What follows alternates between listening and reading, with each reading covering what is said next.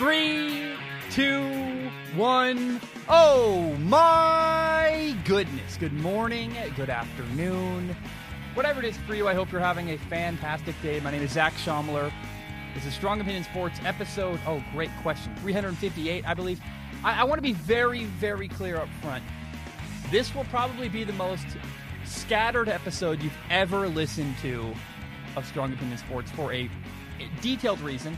Uh, but I want to say, first of all, it's an episode all about the NHL playoffs, round one.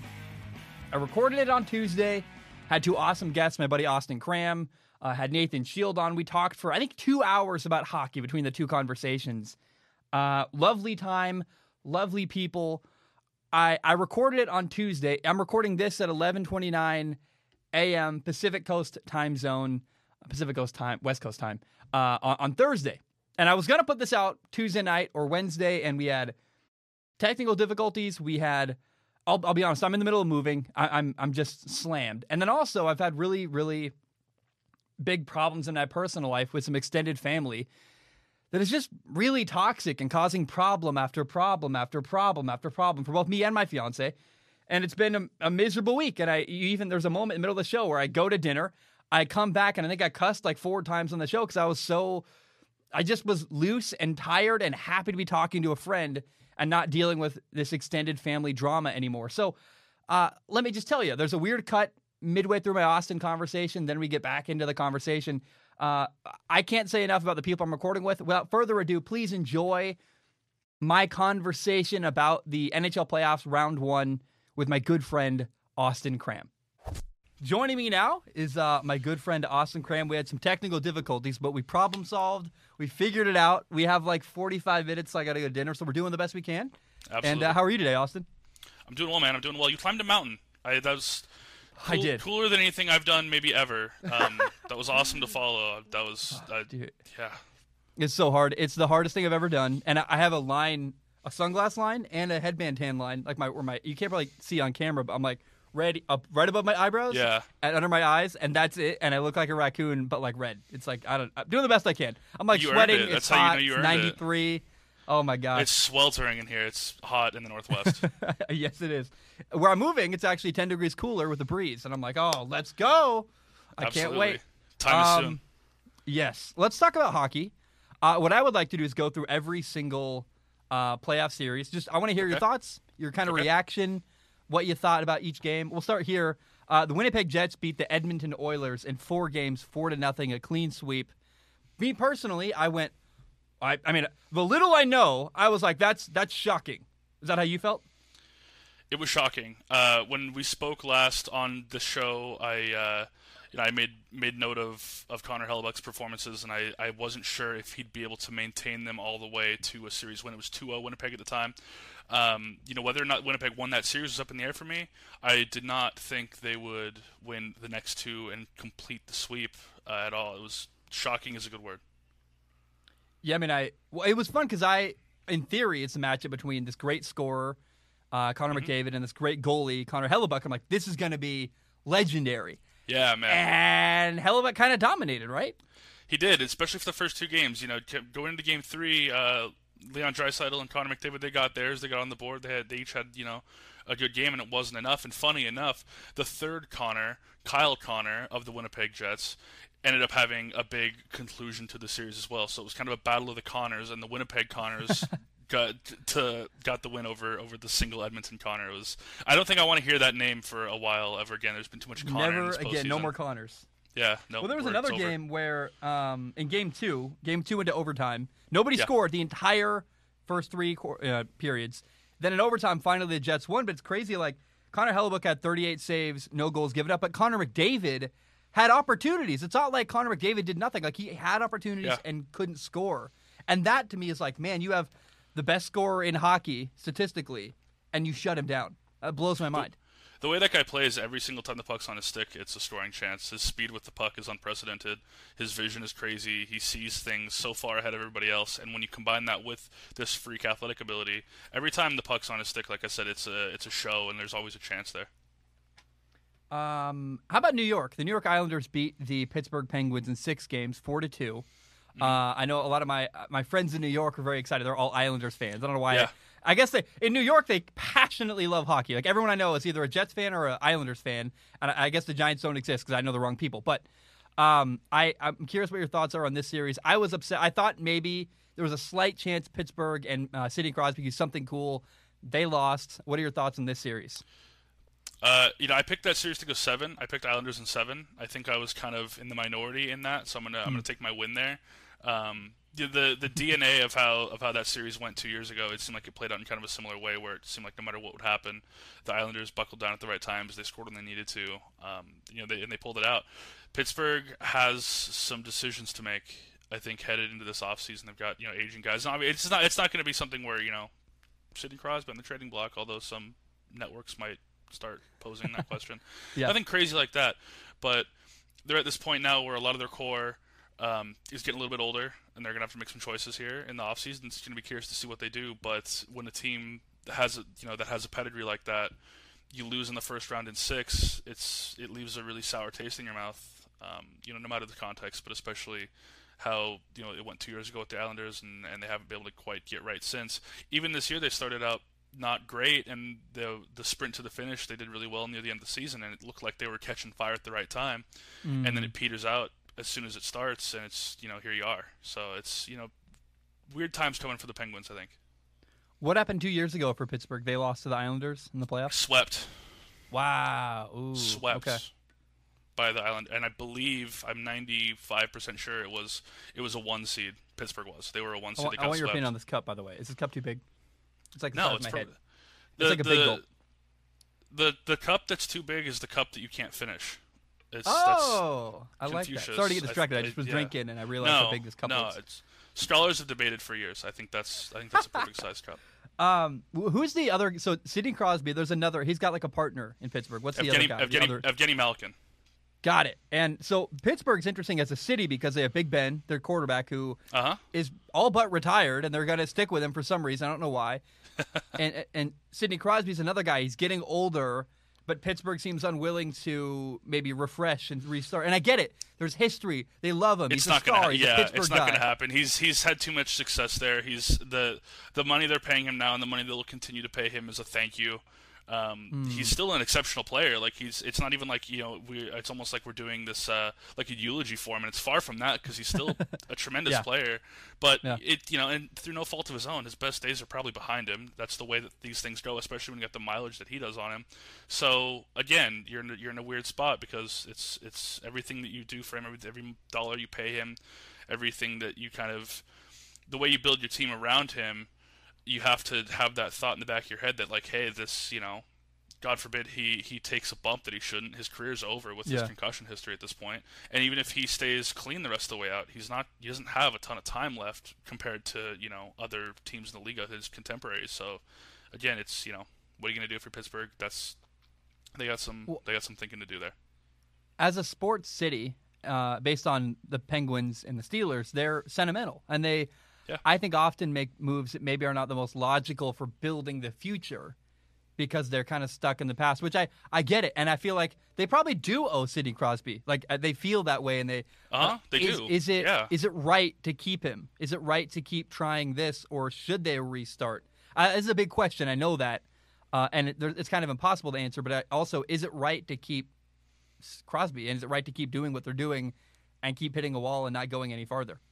I think so. I mean, it, framed that way, the answer is probably no. But when you look at the context of things again, mm. it, the, the the kind of secondary question that you're asking there is, you know, do they start looking at at at moving Sid? And I think that answer is a vehement no.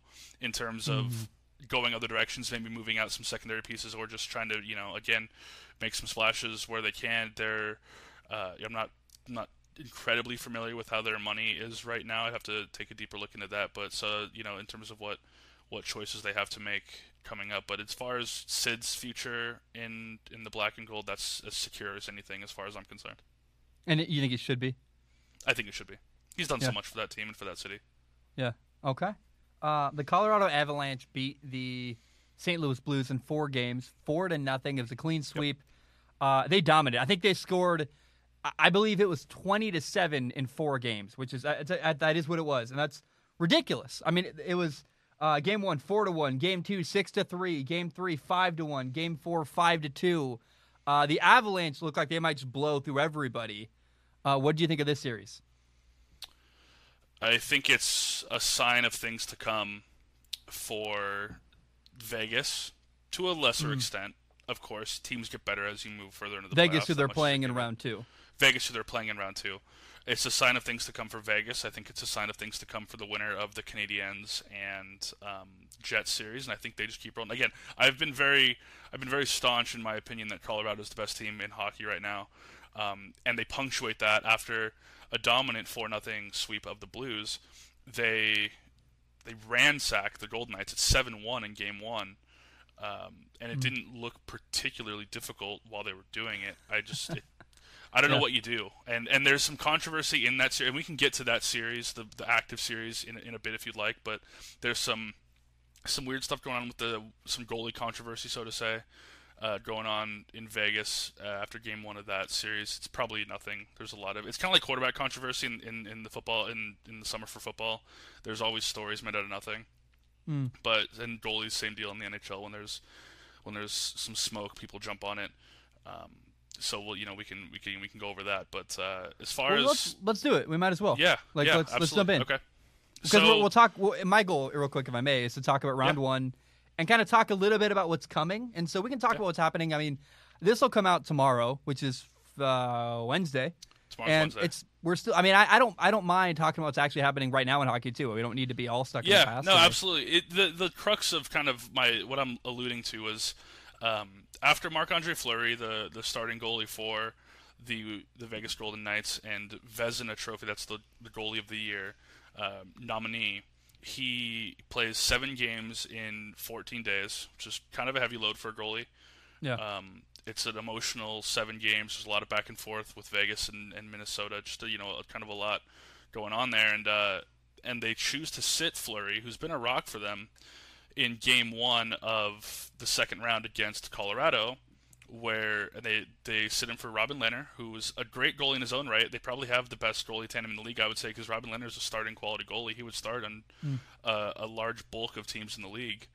And they play him Game One. Uh, head coach Peter DeBoer says, you know, it's it's a mental and physical break for Fleury, who's on the wrong side of 30, and again had a pretty strong workload. Yeah. And then Lehner shows up and gets shelled, and Vegas fans are now saying, "Hey, coach, like, what are we doing here?" I think it's a plan the result thing. I really do. I think that people do this thing where it's it's, and I'm sure you see it where coach, general manager, player, etc., makes a decision, and we're gonna not judge the decision itself. We're gonna judge the result that came about and then we're gonna mm. either lambaste them or um, critique them or shower them with praises for how the result went, not for the decision itself. I think it was a fine decision. I think it's justifiable. Again, your goalie who's on the wrong side of 30 is playing a lot of games, and if you're Vegas, you expect to make a deep run. He can't play every game. You're gonna have to put Robin Lehner in there at some point, and yeah. they did. And I think it was a fine time to do it at the start of a series to see, you know, keep him fresh and keep him going it didn't go the right way. And I don't think that's anybody's fault necessarily. Colorado's a great team, but I don't think we should be slamming DeBoer when if that's a 7-1 game for Vegas, we're clapping his praises for giving Fleury a night off in a game that they dominated. Mm. So at the time, you're saying, and I, I, really agree with this. I like it actually. Yeah. Let's not judge him on what happened. Let's judge him on what everyone kind of thought going in, which was, hey, he's a rate backup goalie, probably starting quality. He needs a break. It's the logical thing to do even if the result sucked, which it did, it's still the thought process makes complete sense. I think that yeah, I think in order and whether it's in, in anything, I, you know, I play a lot of fantasy football. I know your opinions on that. I think that things should be process oriented. I think that things should yeah. we shouldn't we shouldn't you know look at one single result and make determinations, sweeping generalizations based on that. It's the same deal here. I think it was a fine time to play your very capable backup goalie it didn't go well. What are you going to do? I'm sure that you know if you gave Fleury some truth serum, he's going to be more than happy to have a day off against yeah. uh, you know an awesome Colorado team. So I think well, that, the reality controversy is, for not. Yeah, so it's controversy. For, I, I agree. It's it's it's a it's a controversy people are kind of manufacturing. Yeah, I think so. Well, it's also okay. Let's play these players starting goalie. The Colorado Avalanche are amazing. They yeah. might put up seven on the starter too. They, so it's like, like yeah. Ah! I, you win the you you you lose the game seven to one or you lose the game four to one or four to two. It's still Yeah. one 0 in the series. Like and then Fleury, that's sixty minutes that Fleury could have had off. If you want, again, you need to win sixteen games to hoist the trophy. You're not going to sweep every team. You're going to play a long postseason. If you just expect Fleury to play every game, you're going to be in for it. And he's not going to do very well come you know the third and fourth round. And they're going to be kicking yourself, saying, "Hey, why didn't they play this awesome backup goalie?" There's if you're going to play the result, you're always going to find something wrong. Is the is Yeah. kind of the, the the way to look at it. I think. Well, game two would have been worse if they'd played him. You know, like Yeah. he would he'd be even more gassed. Does that make sense? Like, it, It- I, I think you're right. The, the thought process makes total sense. I mean, you play him in game one, he's dead in game two, and you probably lost game one because he's tired. Then game two, you lose again. You, it's, I guess you kind of had to accept you might lose one anyway. You got to rest your starting goalie. there's a great chance that the the snowball rolls down the hill if you if you force Fleury into starts over and over and over again against a team that gets a lot of great shots against a team that plays hot, super high octane. You know, Yeah. people don't. It's hard for people that don't necessarily watch the game a lot to think about it. But you watch if you're watching when when the puck is in the zone, in the offensive zone for a team, so the goalie's kind of on alert the puck's getting getting wrapped on the board. It's getting cycled. It's moving, uh, you know, laterally. It's moving uh, in deep and back out. A goalie's staying primed. It's so hard on your legs to sit and be watching the puck behind the net, anchored to a post. You're on skates. Even the way Colorado plays, even when they're not putting the puck on the net, forcing Fleury to make a save, they play heavy, tiring minutes, and you got to give a guy some breaks, especially when he's in his late 30s. Even though he's been great this season, Yeah. it's. I mean, it's you know, there just comes a time. Well, I climbed Mount St. Helens yesterday. I'll tell you, I couldn't climb a mountain again today. Like you have to rest. It's just a it's You- a you fact. have to when your legs are gone, you got to take a break. hmm And then and then it, you know if and then they hypothetically they play Fleury and he gets shelled and then it's you know Fleury sucks or which is silly or it's why Yeah. didn't coach do this which is what he did. Yeah. It, I could go on for hours about this. It's silly the way that the fans look at stuff like that. Yeah. I think it was Did you enjoy choice. watching? Did you enjoy watching the Colorado Avalanche? I mean, they. It sounds like they just play amazing hockey and are so well. I'd enjoy watching them play a middle school team. Like it's like they could they could beat a like they could beat a, middle school team by 80, and I would enjoy it. Yeah, there was a, Mm-hmm. I think it was I think it was the seventh and final goal the Avalanche scored. It was Nathan MacKinnon, who's you know their their best player, and the puck's kind of jostling around on the the far side. So if you're watching on TV, it's the far side of the of the ice near the benches. And it's a normal play, you know. The puck kind of squirts loose to an Avalanche player, and MacKinnon's at the at the at the red line, center ice, which the ice Yeah. is 200 feet, so he's 100 feet away from the goal. And the puck gets gets passed along to him at center ice, is where he receives it. He takes like six pushes, which sounds like kind of a lot, but it's like six steps basically on you know on the ice. And by like the fourth one, he's at full clip, which he's about the only one who rivals McDavid in terms of speed with the puck. Yeah. He's already fast. He's faster than everyone on the ice. The defense had their you know they're back skating, they're flat footed. They've got no idea, and he he comes in, you know, fakes the puck backhand, flips it forehand over the glove side of Leonard, and it was just like it. It looked like I saw someone describe it was a comment. I don't know if it was on Instagram or Facebook or Reddit or wherever, but someone had basically said that it looked like when the guy who's playing beer league but like two levels too low decided he wanted to score. And that's exactly what it was. He just felt like he was going to score that possession and make it seven-one. He capped it off. But it was, uh, but that's how they play. They make everything look so easy. In Yeah. a one-one game in the third period, they make stuff look easy. It's just incredible. Why don't people hate the Colorado Avalanche? I mean, when you dominate in sports, is it just because they're new? Because uh, people hated the Patriots. They dominated for so long, they got tired of it. In Formula One, Mercedes F1 dominates, and people got tired of it. Is it because they're new? Because they are incredibly dominant. Why is there a? I've noticed hockey fans embrace them and love watching them, and they haven't gotten to the point where they hate them yet. When when is that going to happen? And do you think it will happen? What's going on in hockey, and why don't people hate them? it's always going to happen if you're too good, right? Like if it doesn't matter how you build your team or how the personalities on your team or, or what your team is made of. If you're good for too long, you will be hated. I think that Colorado fans would be more than happy to be hated if it means they're going to win a couple of championships, you know, this decade. Yeah. Um, but in terms of right now, it's a homegrown team. It's a team Yeah. that isn't that doesn't have you know a lot of, of grading personalities. The style they play is really really fun.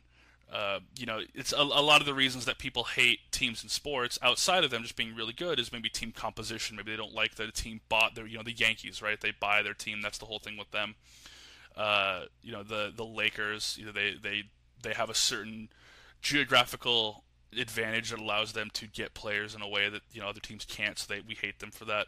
It's not like that with Colorado. It's just they're a smart team that manages the draft, that manages their cap really well. Mm. They have good eyes for talent. They develop really well. They're just they're hard to not like unless you're you know a rival team or if you're a Detroit fan. Shout out to the '90s. Yeah. Um, you know it's it, there's hard to dislike them. Can can Connor Hellebuyck stop Colorado? What would that matchup look like? Do you think? I mean, he can. Yeah. Like, uh, you know, he can. I, that, that's going to involve Connor Hellebuyck getting past the the Montreal Canadiens, and I think I think I think they will. We can talk yeah. about that series. Um, I, th- I think they will win that series. He can. He's he's the best goalie on earth. Like I said last time we were here, I think he can. You know, he can do about anything. The hard part's going to be, it's you know, with Edmonton, it was one, two guys uh, Colorado goes so deep. That's the hard part. It's not, you know, mm-hmm. it's not. I have to be really, really yeah. on my game for uh, 17 minutes or something. It's I've it's it's never going to stop. It's just this endless wave of skill and pace uh, that comes at you. Five guys. There's no breaks. There's no hiding anybody. They've got you know everybody on the ice. Dangerous for them. They've got all kinds of great talent. It's uh it's talent diversity. There's a lot going on there, and uh, and you know I trust Helly against about anybody you know, in one game, but winning four and seven, it's tough. Yeah, could that matchup end up being what we hoped McDavid versus Hellebuyck would be? Because I, what I thought Connor McDavid versus Connor Hellebuyck would be is one wins a game, like back and forth, right? One punch yeah. is landed, another one lands a punch, back and forth, blow to blow.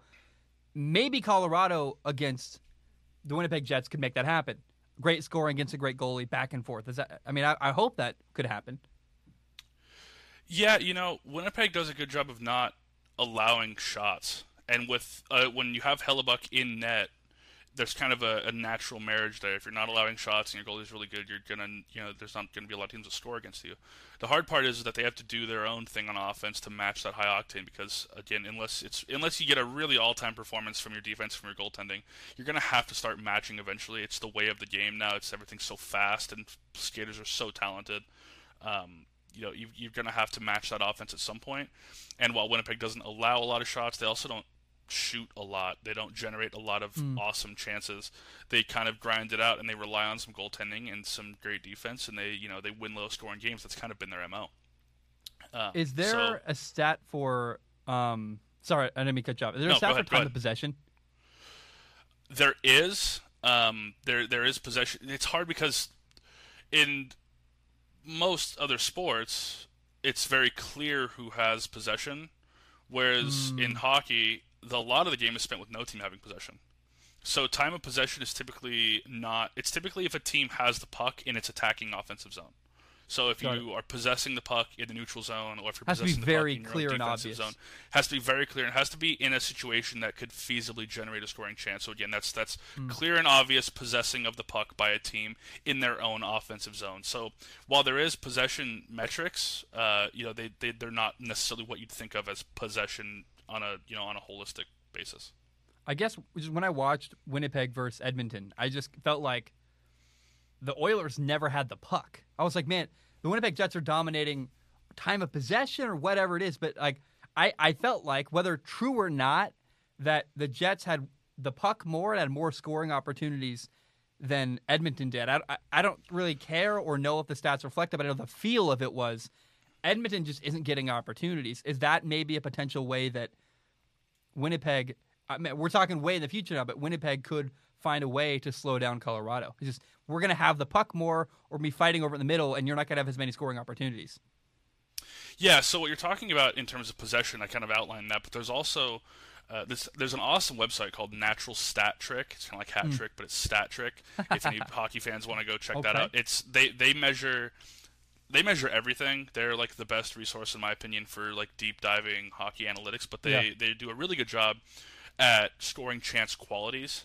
They measure uh, low, medium, and high danger scoring chances, and then they take mm-hmm. metrics based on that. So they, they look at total counts. They look at um, uh, like high danger, all these all these danger metrics. They look at uh, allowed for uh, a percentage of like a high danger shot saved by a goalie, or um, you know if a team is getting a certain percentage of high danger chances against their opponents. All kinds of crazy stuff like that. This this website tracks, and I've actually got a lot of their stuff in my notes here today.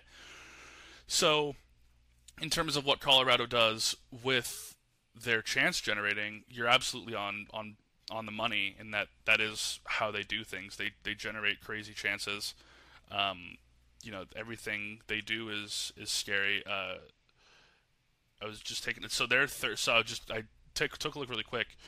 Uh, high danger chances for percentage. It's a mouthful. It's basically of high danger chances in a game. How many went to you? How many went to your opponent? Colorado's mm-hmm. third in that. They're 58% wow. of high of high danger chances in a game are for Colorado. Number two is Edmonton, who's not playing hockey anymore. They're playing golf right now. A lot of high danger chances on the putting greens for them, and uh, and Boston, who Boston. based on a lot of these a lot of these metrics are actually playing the best hockey in mm. in the postseason at this point. Okay. You know, uh, we'll see how that turns out. But could we get Boston, lot, Colorado in the down. finals? We could. That'd be cool. We could. Um, I'm curious. First of all, I think it's totally valid to talk about Colorado a lot because they are the Kansas City Chiefs, the New York Yankees, the I'm trying to uh, New York probably a bad example, but whatever team is dominating in the sport, that's this one. They're dominating. They're the highlight. They're the star team. Uh, but I do want to try to find something to say for St. Louis Blues fans who got swept, kind of embarrassed in round one.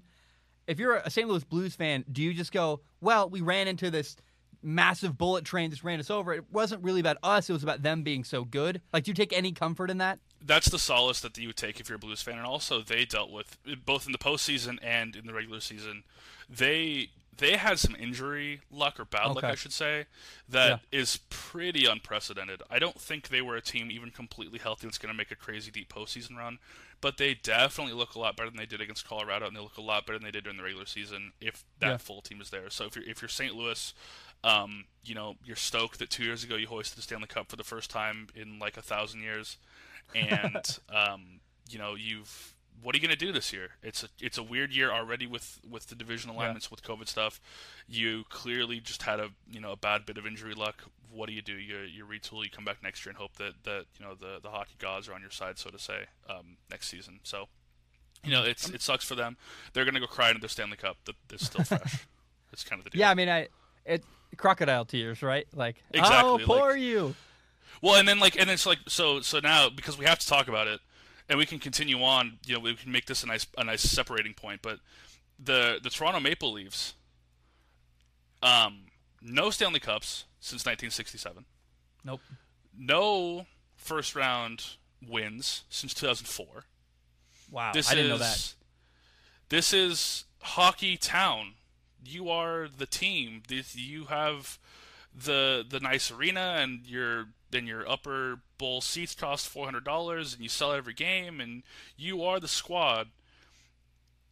And I like I like I I sat here watching the conclusion of Game Seven of that Montreal Toronto series, and I just can't help but think like this team. It doesn't matter who you are, if how you get to Toronto, you put on the blue and white sweater, and this is gonna sound rude. You take on loser DNA you just like they've lost eight straight closeout games. This team, as soon as the lights get at their at, get to their brightest, they forget how to play, and it's mm. I, it's baffling. It boggles the mind. This is a team that, after Game Four, when they they win handily, you think, man, they're up 3 1 in the series. And if that first game, when Tavares gets hurt, doesn't sap the energy of our team, we're probably looking at a sweep here. And again, this is a seven game series loss, and Tavares doesn't play, so you can take that how you will. If Tavares is there, yeah. they probably win. They probably win in fewer than seven, frankly. But still, you're a team that up and down on paper is so much better. You choke away a 3 1 series lead, and it's it's just I don't. There, it's the most tortured. It's got to be the most tortured fan base in sports. And at this point, Toronto fans, I, am a, I'm a Vancouver Canucks fan, feeling bad for Toronto fans. That's how bad it's gotten. It's. Wow. I don't. It, there's no words. Again, it's just it's loser DNA, and I'm sorry to Toronto fans. It's probably going to ruffle feathers, but like, what what can you say at this point? There's nothing to say. Who's uh, you said? What's the J name?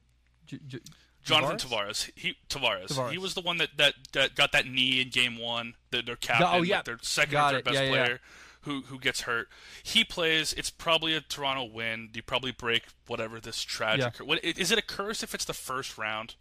Like, do, do we get a call first round exits a curse? The '67 Stanley Cup that's a that's a curse because that's been a long time you haven't won a cup. But it's 2004 first round exits. Something that's a curse. Maybe if you're you know maybe it's gotten so bad they're going to call it a curse. I don't know. But either Why- way, I'm curious. I- Go ahead. Is it the city? Is it the city that's the problem? I legitimately I, I don't it's befuddling, right? And I the problem that I think they're going through now, we joke, you know, I joke about loser DNA, and again, that's that's it's pretty direct, but it's that's how you, it's how you feel at this point, right? It's if you're an Yeah. outsider, and I know Toronto fans feel the same way. Incidents in years past, I you know, it's every year, every team's different. This year, it's it's how they've allocated their resources. Um, know, I've actually I've got a bunch of notes here on Toronto. I thought I, I- really was geared up to talk about this Toronto thing because I think it's huge. Despite the fact that we're in the second round of the playoffs, it's huge news that this team that's got all the money in the world and all the fan support in the world continues to just be awful. Yeah. Well, So- let me clarify for anyone who missed it. By the way, the, the Montreal Canadiens beat the Toronto Maple Leafs. Yes. In seven games, Yes. and the the Maple Leafs had a three to one lead in the series, and completely blew it. So if, if anyone didn't somehow didn't know that, that's what happened. the one and- seed, the one seed in this division, they're, they're the best team Yeah. in the division. Correct. And, And- and, it's Toronto. It's hockey capital.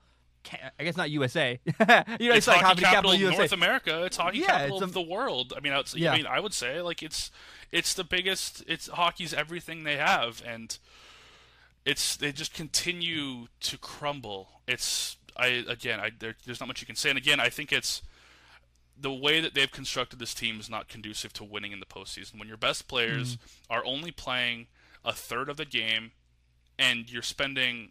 So I think that there's a fundamental flaw in how management in the NHL looks at team building.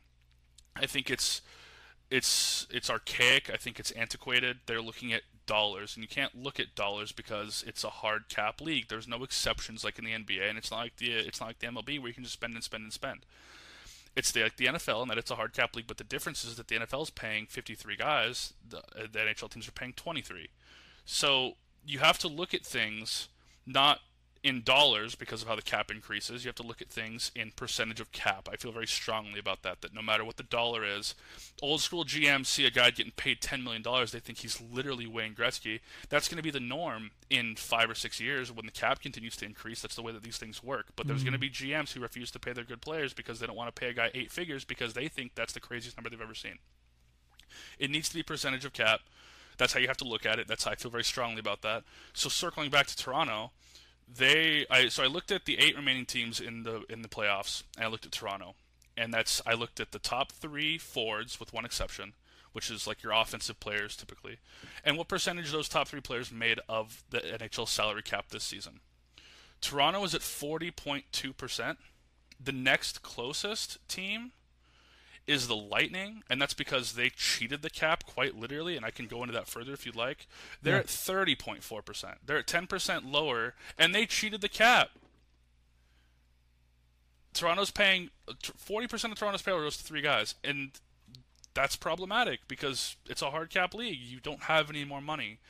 The Tavares signing probably felt really, really good for general manager Kyle Dubas. He's a young guy. He's a very analytically driven, mathematically driven general manager, which is kind of new for hockey.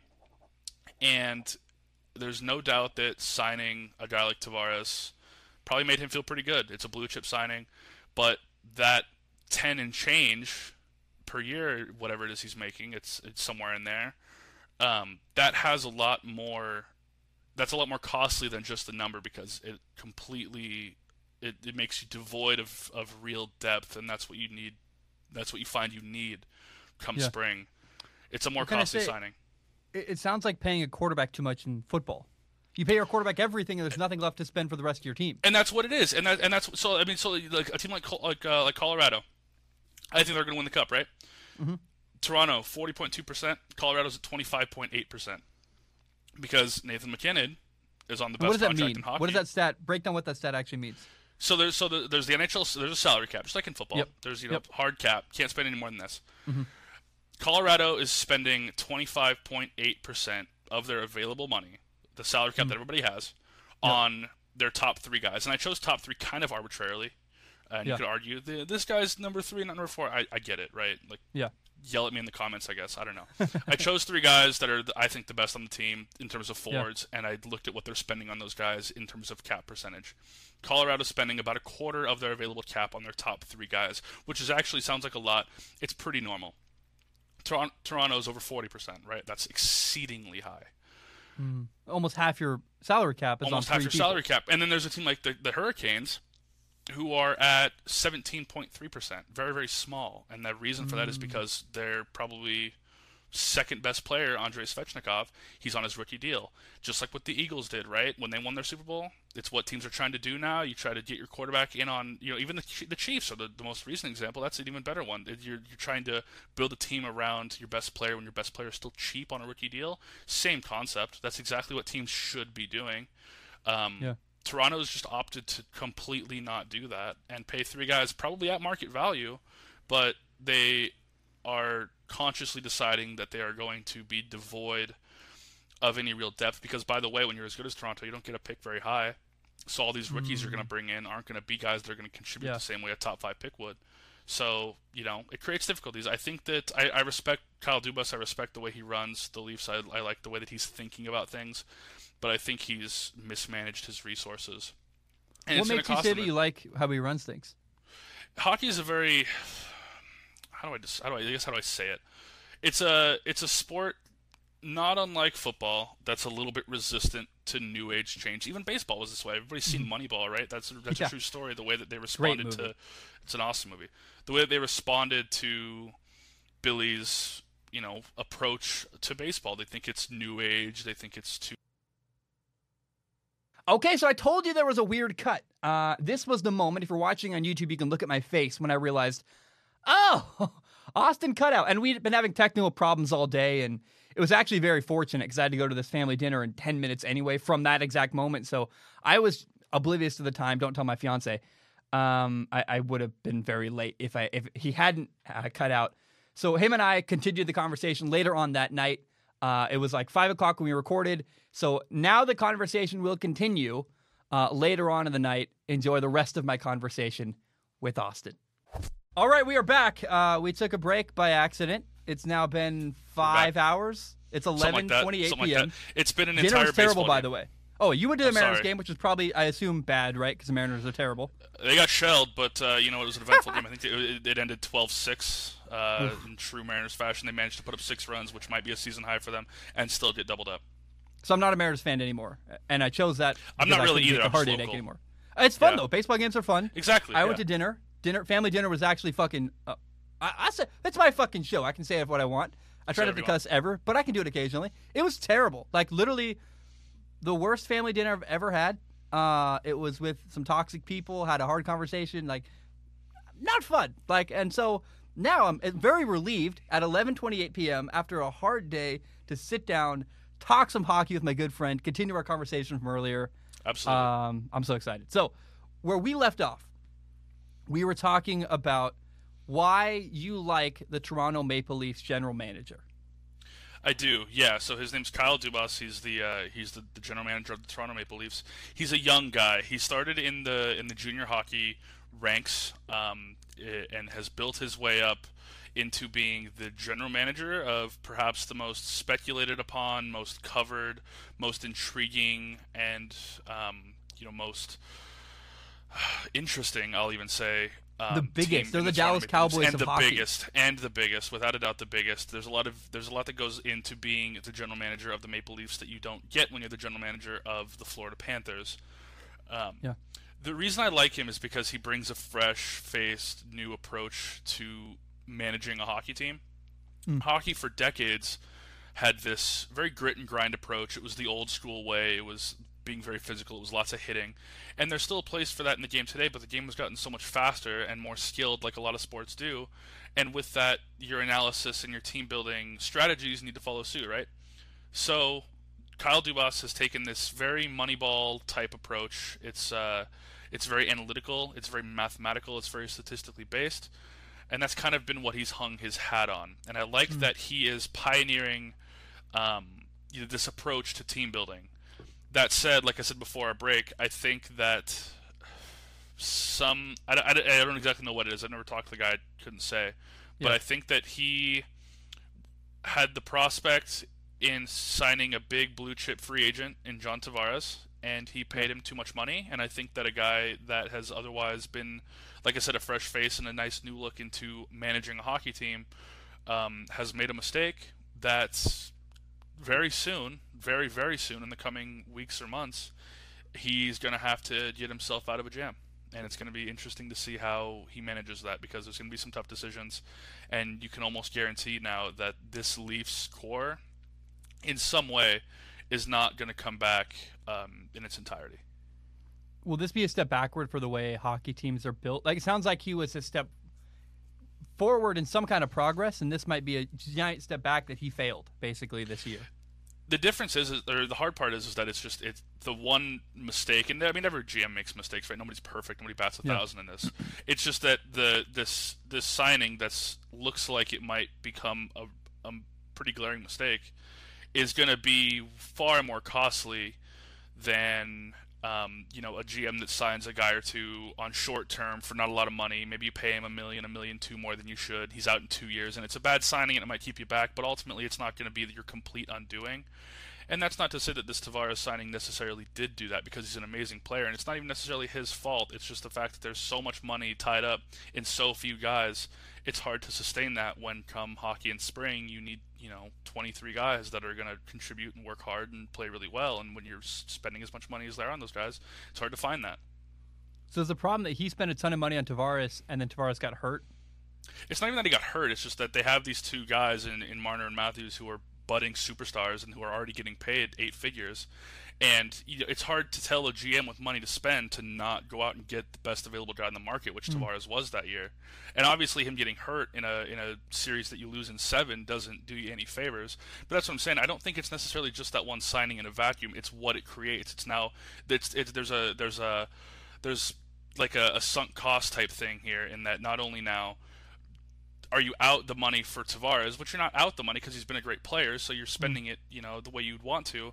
But there's there's an opportunity cost in not being able to get some depth pieces that can contribute, you know, when your yeah. stars aren't playing their best. I mean, Corey Perry, who's was a good player in his, you know, eight, ten years ago, however long it was. He's a great, he's a good player. He's still hanging around, but nowhere near what he was when he was an Anaheim Duck. Uh, he outscored Marner and Matthews this series, and not to say that you know he's not a better player clearly, but it's just one of those things where you're spending 22 million or whatever it is on those two guys combined, and they get outscored by a guy who's going to be out of the league in the next three or four years, if not sooner. Mm. It's you can't have that, and yeah. you he bought the Toronto Maple Leafs management bought themselves out of building a playoff team in favor of building a regular season team is the way that I yeah. kind of approached it. What's the? Didn't they make some big trade at the trade deadline and was basically a rental that's now gone, and they traded like a big mortgage to get him. Like, weren't they all in on some move? Am I wrong about that? That was so. That was the the Bruins um, had their the Taylor Hall trade. We talked about that last episode. In terms of a, a trade for the Maple Leafs, I'm having a hard time. I, I you know I I don't believe so. Or they they actually led. They acquired Nick Foligno. They acquired Nick Foligno, who's the former captain of the Columbus Blue mm. Jackets. Mm. Good player. Um, and you know, clearly it's not enough, but he's he's a good player. He's leadership, and that's I guess that's a, that's a good segue into my next point is that you expect this team who's very top heavy, but also has a ton of former leadership in kind of its bottom bottom lines. You got Joe Thornton, who was uh, the captain of the Sharks forever. The Bruins before that, he was a great player there. You've got Wayne Simmonds, who wore a letter in Philadelphia during his time there. You've got Nick Foligno, who wore a letter in Columbus. There's a lot of leadership on this team, a lot of guys who have been there before and done that and played a lot of NHL games. Where are these guys when you're mm. gripping, when you're up 3 1? Where are these guys to, to come and say, hey, let's put this away? Or in game seven, we need to work harder, we need to play better the expectations are lower for guys who are making fractions of dollars like your top end guys are. But it's you, you still ask the question. It's like it seems like it's just endemic all the way down the roster. It's the the goal scorers aren't goal scoring, the leaders aren't leading. What I don't you don't get what's going on here. It's, it's craziness. Here's another mark against the Maple Leafs GM. They traded for Nick Foligno. They gave up a first round pick and a fourth round pick. Yeah. And he's a free agent and the speculation he's going to go back to the Columbus Blue Jackets. He's going to go back from where he came from. So they're going to they traded him away to make a run and didn't finish their run. So that trade almost looks useless now, which is brutal. I, I, that's that's rough stuff, man. These are the kind of these are the kind of trades that can sink you. It, it's true, and I mean, and they also acquired uh, they acquired Riley Nash in at the deadline as well um, from Columbus as well for a for a seventh round pick, and Riley Nash mm is you know a, a, good player, and a seventh round pick. The statistics are not great. Yeah. Um, for you know a seventh round pick is going to make the NHL. It doesn't happen very often, but it's still it's just it's throwing resources away for what at best case scenario are rentals or our band-aids and you're not even getting what you expect out of it it's it's become a nightmare in Toronto and it wouldn't mm. be that big of a deal if they didn't have this cloud of repeated postseason failures looming over their heads but when you finally believe as a Maple Leafs fan that this might be your year. You win the division. You're looking, you know, locked and loaded. You do really well in the regular season you make these trades to further set you up for success later on, and it all comes crumbling down in a you know losing three straight to a, a frankly a worse team. It's it's not good times in Toronto right now. I'm not jealous of of Toronto management. Well, the story is Toronto lost, right? No yeah. one's talking about the fact it sounds like that the Montreal Canadiens won. Absolutely. So is there anything you can say Good on their point. perspective? Like, what do they do? What what what can you say to their fan base right now that is like, hey, good job, or you know any analysis that there for Montreal? Yeah, I mean, you know, Carey Price is so Carey Price is the first.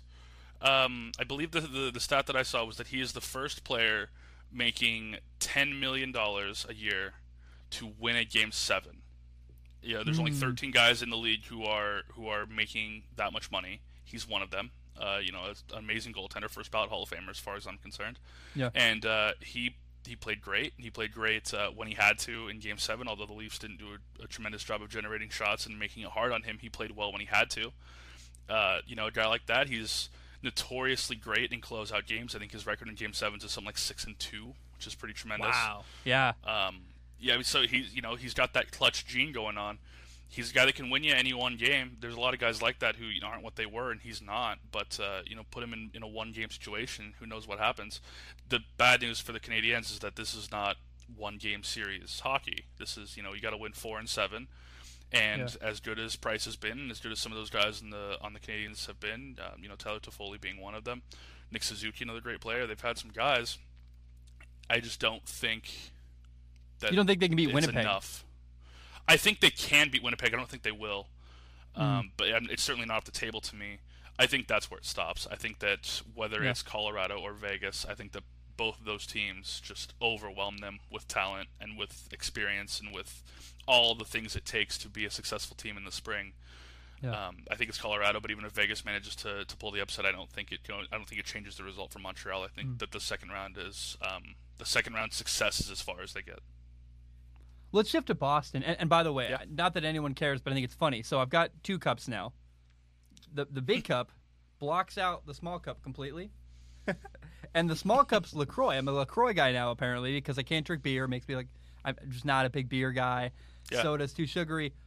Freaking LaCroix is like all the fun of like a, a, fruity drink or something like that, but none of the consequences. So What's your like, flavor?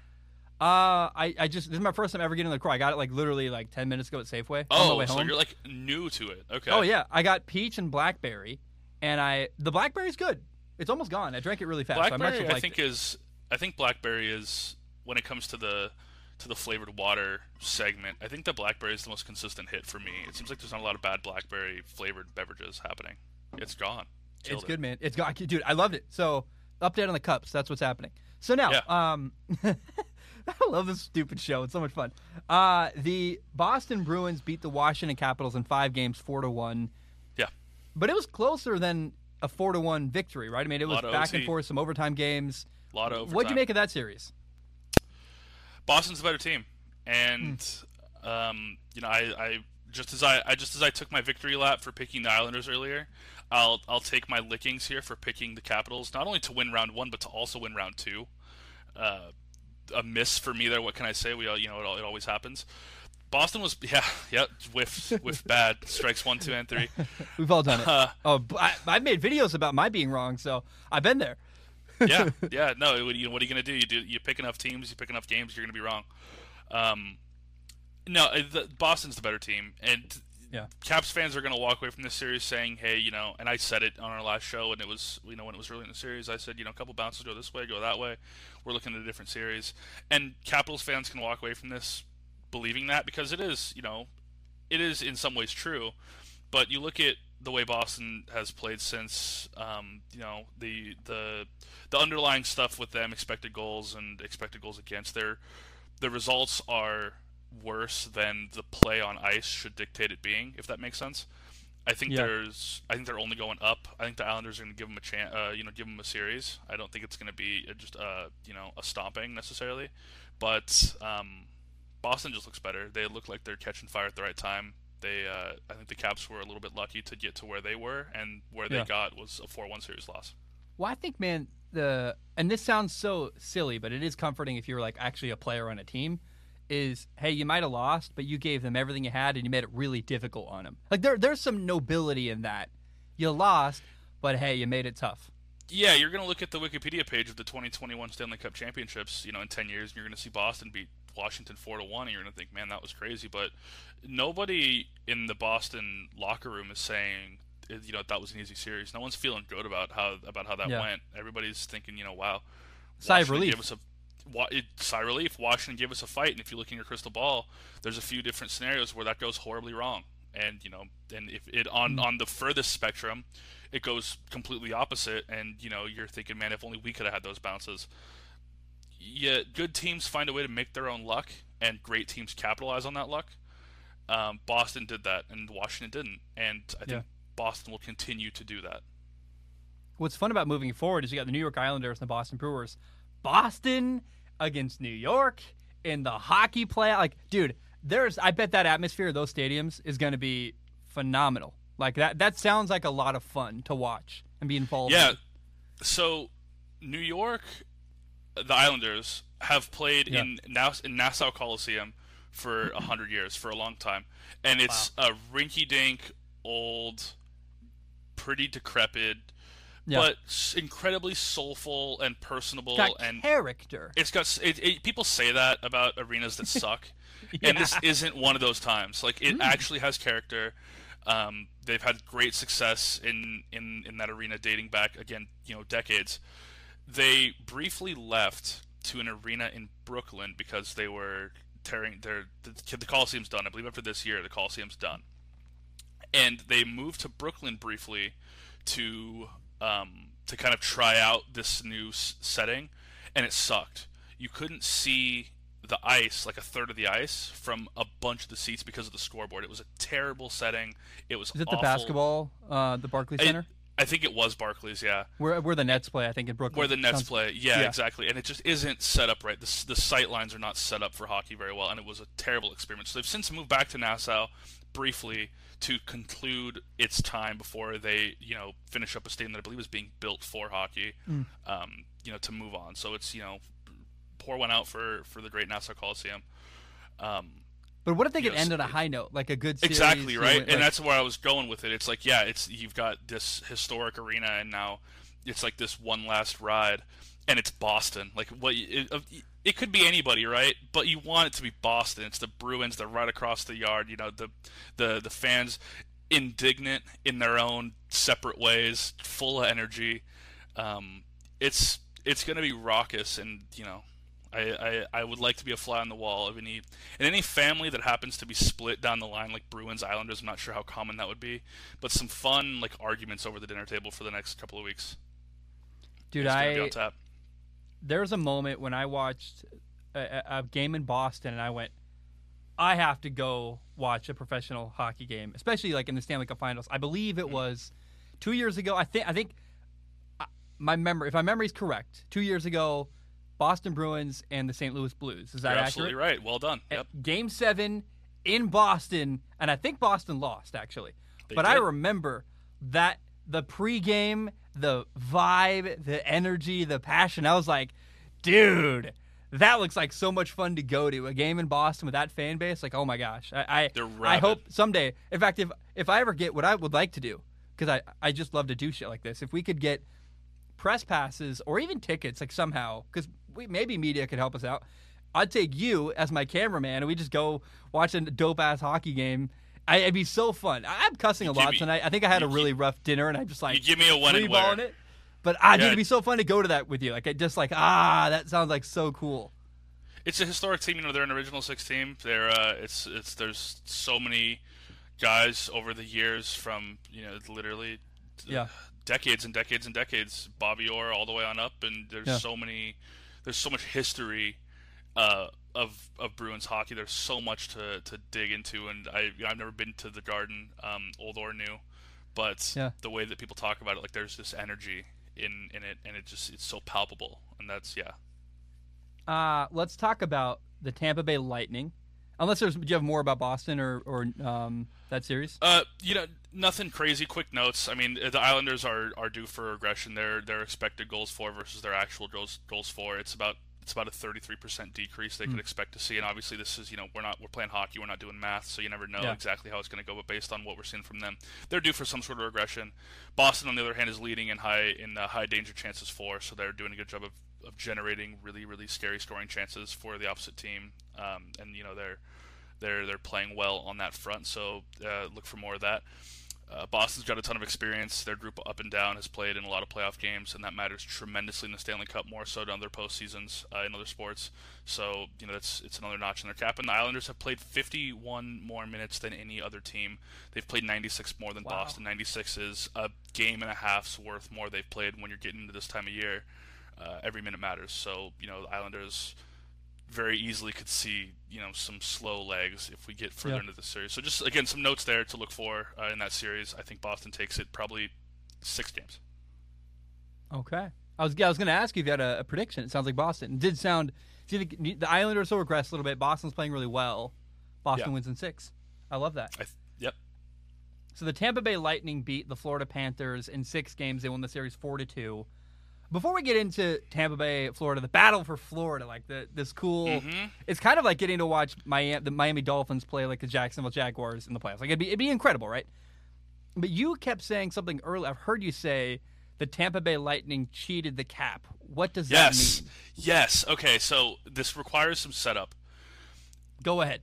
the, so there's this there's this thing in hockey. It's called the LTIR. It's long term injured reserve, and this is for when a guy is going to be is, is hurt. He's he's hurt and he's going to be out for quite a while, for a long time. This allows you to keep the player on the team, but it basically negates his cap, so you can spend to replace him. So Oh. so the the the, the Tampa Bay Lightning, their I'll say their best player. I think he's their best player, at least their best skater, no doubt. Um, Nikita Kucherov. He's their goal scoring Russian sniper, amazing player, super flashy, really great at hockey, really great at scoring goals from everywhere. He's just a fun guy to watch. He is on the books for I believe nine and a half million, which is a a, a very highly paid player and deservedly so. He had, I believe it was a hip injury. I might be wrong. Uh, way back early in the season that he was going to have to have some work done on and uh, and and sit out for. And the Lightning, very obviously, just through what we saw in his timeline of recovery, we're purposefully having him not play because he's on LTIR. If he comes back, he's now counting his 9.5 million against the cap. Tampa Bay is already a team that spends right up to the cap, so they've got no flexibility. Now, where this matters for for the postseason is that come playoff time, there actually is no salary cap. And the reason that that is possible is because the trade deadline happens, so no more trades can happen. And there comes a date where you can no longer add to your roster. So if you hmm. can't add any players and you can't trade any players, what's the point of having the salary cap, right? Well, what they're able to do is come postseason time when they f- turn salary cap off in the menus, they bring Nikita Kucherov back. So now his nine and a half million that they have now replaced with other help and spent right back up to the cap again, they get him back. So they now have those players that they got, and now they also have him. So they have a ton of depth, I would imagine, right? They're an incredibly deep team. I love that. I, I know that's it's a loophole. It, it reminds me of the New Close it, NHL. Gary Bettman, Finding- close the loophole if you don't like it. Like yeah, that's it's that's how you win. You find a way to beat your opponent by any way you can within the rulebook. I, I think that's awesome. I love that. I'm the kind of guy doing basketball. I'd like I'd elbow you a bunch and like take cheap shots that no one saw. Like I, I love playing dirty. And that's exactly what the Tampa Bay Lightning are doing. That's awesome. Am I wrong? Like that's is that your reaction when you hear that? it's you know it's uh it's it's a there's a lot of disagreements on this topic. I even saw somebody in your in your comments on the last video we did you know, that made special note of it, and he didn't seem to be such a big fan of it. They didn't seem to be such a big fan of it. Uh, you know, depends on who you ask. If you're in the Tampa Bay area, I think you're probably a pretty big fan of what they've been doing. If you're Yeah. not, you know, it's it's kind of a, it's a varied response. I'm kind of with you in that you know. If, if it's here, every team can do it, right? The reason that this has worked for Tampa is because they've managed to field a roster of such great players that they have to pay them to stick around. And now they have this other awesome player, Kucherov, who who's back, and he scored two goals and got an assist in his first game back. So I think his hips feeling okay. And uh, you know, here they are, they're loaded. And other teams, I I refuse to believe if you pull 30 other GMs, if they were put in the situation where they have so much talent, they literally can't afford to pay them all, except for they have this loophole where they can bring in more depth and still keep their stars around for the postseason. Every single one of them does it, and the reason they don't Yeah. do it now is because they don't have the talent. Mm. Yeah, man. I well, they're coming off a title, aren't they? They are. Dude, I, I it feels very New England, like what the Patriots used to do in football. They'd find a way It to like, feel very New England. they, oh, we found this rule and we can use it to just beat the crap out of you. I, I, I think, again, I, I feel, un, I understand anybody who doesn't like that. I get why they would feel that way, Yeah. but you should be mad at the NHL as a league, not at Tampa Bay. If they don't like it, change the rule. that's kind of my default response to a lot of things that are that are broken within a league. I mean, like uh, it's it's kind of off topic, but it, people are complaining a lot now in basketball about foul baiting and how often fouls get called. And to me, Yeah. when you're grading, when when I, if I'm a player and my paycheck and my my stature within the game and how many minutes I play and all this stuff dictates is dictated upon how many points I score. Yes, I'm foul baiting. I'm going to get to the line. I'm going to keep scoring Yeah. because that's my Oh, yeah. paycheck. If I make All NBA, I get an extra. I get a raise. I get a bonus.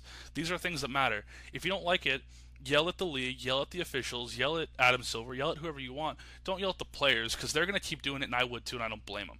And it's the same deal here. Yell at the league. Get mad at Gary Bettman. Don't get mad at Tampa Bay. Yeah, I think sports and business are different. I think business you need to the ethics are much more important. Of course. Um, like if you're in business, you probably don't do everything you can to squeeze everything out of something because that probably means stepping on someone else, and I, I don't like that. There's but in the world of there. sports, You're I- winning. I go back to rec basketball in college. I did everything I possibly could to get an advantage, and I don't care if you. I want to beat you.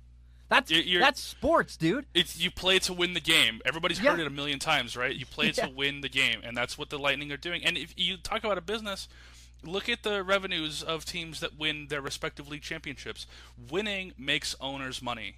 It just does. It gets GMs raises, it gets players raises, it makes owners money. Winning is super super profitable. Yeah, I would just be careful. Like, I wouldn't. I often like like relating sports to real life, and I Yeah. that's not one I would carry into real life. The whole do anything you can For to get ahead because like if you're on Wall Street and you're stealing people's entire retirement funds, like that's not cool. I don't. You don't do anything you can to win there. But man, in sports. I am all for it because it's sports. There's a reason I chose to talk about sports for a living. It's because the consequences are pretty small, and so when they hang the when they hang the banner, there's no asterisk that says you know No. Stanley Cup champions, but Nikita Kucherov was 9.5 million over the cap, and they shouldn't. There's no asterisk there. It's just a, it's just a banner. Kobe said it right. Friends hang sometimes. Banners hang forever. That banner hangs forever, and that's Yeah. what matters. What about the Florida Panthers? I mean, did they ever have a chance? What was the any consensus there? I, I felt like um, the battle for Florida was cool, but like the the general idea was, hey, the Lightning are gonna win the whole time. Florida was great the entire year. I've been in a group chat with a couple other hockey guys that I that I we talk you know we talk the game a lot, and um, you know when Florida was on top of the league early you know six eight weeks into the season, we're kind of talking about how real are they? Is this an extended hot streak or does this team look like they're for real? And I thought they looked for real, and I still think they're a great team. And one of the guys in the in the chat says, "Do you actually see them winning four and seven against Tampa?" And I said, "Probably not." And I my mm-hmm. feelings haven't really changed. It's a good quality team with a lot of you know hope and a lot of things to be excited about. That's just not quite that team yet.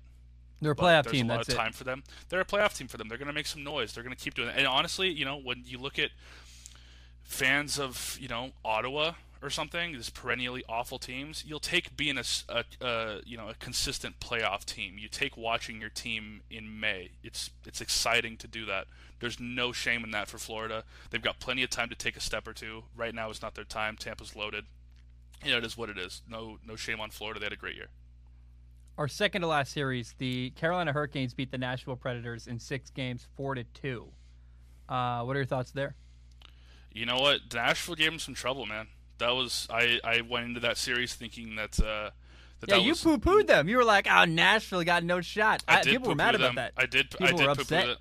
I li- I did, and I think that day that we did that interview, I think they won a double overtime game. Um, Probably. you know, That's are we- just our luck, right?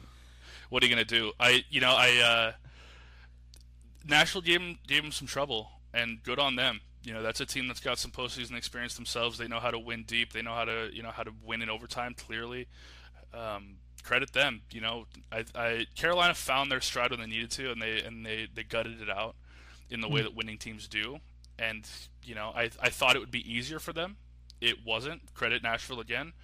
Um, and I think that the cracks that we saw in Carolina are going to continue to manifest themselves in Tampa. And everybody's going to say, "Well, look at the shot count. Carolina's generating, you know, all this offense. Tampa's going to have to to be, you know, on their on their heels." Something I noticed when I was going through stuff is that um, Carolina's leading the postseason in low danger shots. So they are leading. They're leading the postseason in shots, which you think, oh man, they're generating a ton of offense. Like it's only going to be. But know, they're not good only- shots. they're not good shots, and that's what Toronto dealt with in their game seven. They're not good quality chances. So you look at the, the raw stuff, and you think Carolina's just this offensive dynamo. In the dam's going to break soon, and they're going to put up five, six goals a game. And the underlying stuff doesn't support that. And I think that against a, a much better Tampa team that's got the that's that's got the winning DNA from just last season and you know and beyond previous years, um, I think that runs out for Carolina. I think they're going to have to to retool how they do things. And Carolina goaltending, while it's been fine, it's not going to steal you a lot of games. It's been perfectly average, which again is fine. But it's you, when you're going up against a better team, you need to be better than average. And I don't think um, that that's there yet for them. So advanced analytics uh, are really powerful often, even even in the NFL. Uh, Yeah. But often I, I really hate stats. Like fantasy football drives me nuts because people get excited. I'm like I'm like, dude, I interception can lie all the time. If I throw a great pass, it bounces off my receiver's forehead and gets picked off. It's a negative stat for me. That's ridiculous. So what I'm hearing about Carolina is that the stats on, uh, from a, a surface level look great, but when you get deeper into the analytics of it, you go, oh, their shots aren't good shots. So they might have They're great not numbers. quite as lying. scary as as the. Uh, they're not quite as scary as the box scores would make you think Yeah. they are. And that's Yeah. me. And there's going to be Carolina fans that in the comments that are like, oh, you know, that we're you know, this that the other Defend thing." our team. That's, that's fine. That's defend your team. I would too. That's fine. I just I don't see it. I think that uh, you know Vasilevskiy's leading. Terry rather, Tampa Bay goaltending is leading the postseason in um, in high danger save percentage. So you've got this combination now where Carolina has a hard time generating high danger chances anyway, and now this goaltending tandem. But it's mostly Vasilevskiy. Andrei Vasilevskiy's the starting goaltender in, in, in Tampa. He's doing a great job of shutting down the high danger chances. So you're not getting them. The goalie's good against them. I just don't see how they can keep up uh, offensively with Tampa, who is stout top to bottom. It, again, it's one of those things. So if Tampa Bay lost to Carolina, you'd be surprised, to say the least. I would be quite surprised. Hey, that'll be fun. I'm gonna. I can't wait to talk about that in like two weeks. I, you know what, and and if I if I'm wrong in that, and if Carolina manages to like gut out this really gritty like six or seven game series win, then I hope they win it all because they deserve it, and I and I'll I'll happily take egg on my face for this really fun story because that's what it would be. What could Carolina do to make you wrong? Their Like how did how did they beat Tampa? Goaltending is going to have to perform better than it has so far, and again, it Okay. hasn't been bad so far, but it's going to be better. Yeah. It's going to have to it's going to have to really. But take you have a guy get hot late in the year, and that's just- what it's going to take and that's what it's going to mm. take that's going to be part of it they're going to have to work in the offensive zone for higher quality chances they're going to have to test Vasilevskiy they're going to have to make this dude work he's this big behemoth in net who's also freakishly athletic it doesn't make any sense um, how he how he works in net. If when you're watching Tampa games, it's so hard to look away from their star power out skating. But when when Carolina is, is moving the puck in the zone and you're watching, um, you know them try to score, just watching Vasilevskiy completely fill up the crease is shocking because he gets down into what they call butterfly, which is when you put your legs down, you kind of make him into a V and you put the pads flat across the ice and it's meant to prevent low shots and deflections and whatnot. This dude's so big and so limber, he can get into butterfly, which is a kneeling position, still take away the top part of the net. His reflexes are insane. His flexibility is insane. He just he takes everything away. He's it, he becomes a wall, and Carolina's gonna have to solve that puzzle, um, which mm. you know they were able to do it against Nashville, kinda, but they're gonna have to do a much better job of that in in this series to have a chance. The butterflies when the knees are down and the legs kind of go out either side. And yeah, it's like, like think, yeah, so like think if you're standing, if you're crouched, right, kind of a crouch position, and then you take the insides of your knees and you put them on the ground. Oh, I've seen that all the time. I said I, I didn't know it's called butterfly. That's kind of cool. Yeah, so that's and, and a goalie will do that when the puck is kind of bouncing around near him or when a shot comes in because it intends to take away the low parts of the ice. If a goalie yeah. who's got an effective butterfly position can effectively take away the entire six foot width of the net, um, and about a foot and a half up because that's the pad shelf. It's about a foot and a half, two feet ish. Yeah. So you can take away that low part of the net, and what the sacrifice is, you're a little bit less agile and you're lower, so you ha- you rely on reactions, not positioning, to make higher saves with mm. your blocker and with your glove. Yeah. So it's very you know goalies have their own tendencies on how to do things, and everybody's got strengths and weaknesses. But when you're that big and that athletic, you can afford to take the low parts of the net away because your athleticism allows you to jump back up if a shot comes in high uh, push across the crease. There's a lot of different ways that goalies' athleticism can really take over for them, and he's just another example of that. I, I think it's important to over-explain things. Uh, like yeah. when I write my film analysis videos in with football, I write as if my dad was watching because my dad, God bless him, is an idiot, doesn't know anything about cover two and how to break down defense. So I try to over-explain. Yeah. You mentioned a phrase. You said. Uh, low risk shots, which I my inference was that means it's a shot that doesn't have a good chance of going in. Is that correct? Absolutely. Yep. And so Carolina has a lot of those, which means they're getting a lot of shots, but they're not actually good shots. Again, so, repeating what we said, but it's good to yeah. Really, so for anyone who doesn't know. So kind of a top-down perspective of this would be, uh, you know, you look at the what's called the offensive zone, and that's and that's when the team that is attacking is in the area of the ice that is that houses the goal in which they are trying to score on. They're in their offensive zone. In the offensive zone, there are two big circles that span across the ice. Those are the face-off circles, and then from in there, there's these hash marks that go inward, and mm. they hmm. call that general rectangle from kind of the front of the mouth out to the top of the face-off circles and wide as the hash marks is what they call the slot. The slot is the mm. high danger scoring opportunity. It's it's close to the net, but it's not too close. It allows you to attack all sides of the net. You often have passing options, you have shooting options. It's a really dangerous place to be. And if you get a good goal scorer like Nikita Kucherov or Pastrnak or Ovechkin, and they get the puck in the slot, it's probably going to be a goal. It's a really, really dangerous mm. spot. And then you get further out and further wide, and it becomes less dangerous. If you like, they they showed a graphic. Uh, after the second period of the of the game seven Toronto uh, Montreal game, and Toronto had 19 shots at the time. Ten of them came from what we call the outer the outer um, offensive zone. So it would be like uh, far back, so near the blue line, and near the boards. So you're as far away from the net as you can be in those spots. And not only that, because you're on one side, the goalie can kind of cheat to that same side and take away mm-hmm. your angles and come out and cut the angle of the shot down because it's not about what the player sees, it's about what the puck sees when you're trying to score, right? There's kind of this physics thing that goes with that. So they're generating shots from these places that are very easy to prevent goals being scored mm. from, and they're not doing a good easy enough job of, of, of easy to block, easy to see coming. It's easy for a goalie to have some some sixth sense about him and say, okay, this is where the guy is. Like the, my teammates got this guy over here as the passing option tied up, so that's mm-hmm. not going to go over there. So goalie can really commit to a shot coming from there, and if a goalie can sit on a shot, kind of like a hitter sitting on a fastball, you're gonna have a hard time getting it by him. And that's where Toronto was generating chances from, and that's where Carolina has kind of formed a habit of generating chances from is these low danger, easy to save environments. That is why. That is why we brought Austin on. That's the nerdy hockey stuff I came for. I learned so much. That's awesome. I and, love that. And you'll and, and you'll see it like if you it doesn't take Yeah. long like a couple of periods and you're gonna see you're gonna find I do this thing all the time where like when I'm watching something I, I'll watch like horse racing and I'll watch like three races and be like I man jockey should have done something different there like Yeah. I know what I'm talking about Yeah. you're gonna notice it if you Like, watch that's a a bad you're gonna, shot. That's a good shot. you're gonna you're gonna see yeah you're gonna see a guy you know throw a, a weak little wrist shot on from like 70 feet away and you're gonna be like man what are you doing there and there's this old hockey adage you know pucks at the net. It's always a good thing to put the puck on the net. And generally that's kind of true because if you get the puck near the net there's always deflections there's skates to hit there's rebounds. Stuff generally happens positively when you get the puck near the net but sometimes it's just a waste of a possession. If you just toss the puck mm. on the net just to do it to say you got a shot the goalie's going to paddle save it into the far corner.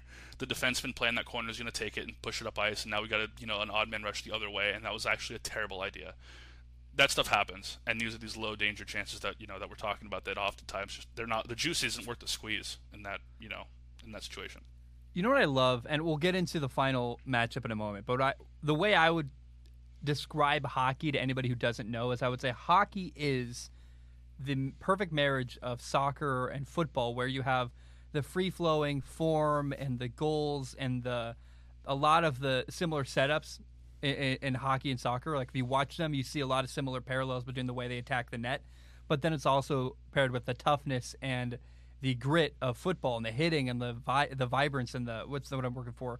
When a guy hits the wall, the boards, it's like the rattling of the boards the yeah Yeah. The, yeah exactly So It- it, hockey it to me rattles. pairs the best of soccer, the best of football, and puts them right together. And, and for anybody who's a soccer fan who's watching this and maybe wants to get into hockey, you'll notice that that hockey chances that are good, good scoring chances come in the same way. It's when a guy, you know, it's typically you're looking for for numerical advantages, right? Two on one, three on two. You want to Yeah. have the the man advantage, and it's getting a goalie to cheat to one side because you can't the goalie can't leave the guy with the puck right then he'll just shoot it by him so the goalie whether they know the pass is coming or not has to stay with the puck so Yeah. now it's this this game of trying to get people as far away from the goalie so the goalie has to cover more ground to make the save so i'm going to come in on the right side and the goalie's going to have to stick with me and i got my teammate my line mate going on you know the goalie's right my left and there's just this yawning cage here so now my goal is to try to get him the puck and get him a shooting opportunity faster than the goalie can push off the post and get to that side of the net.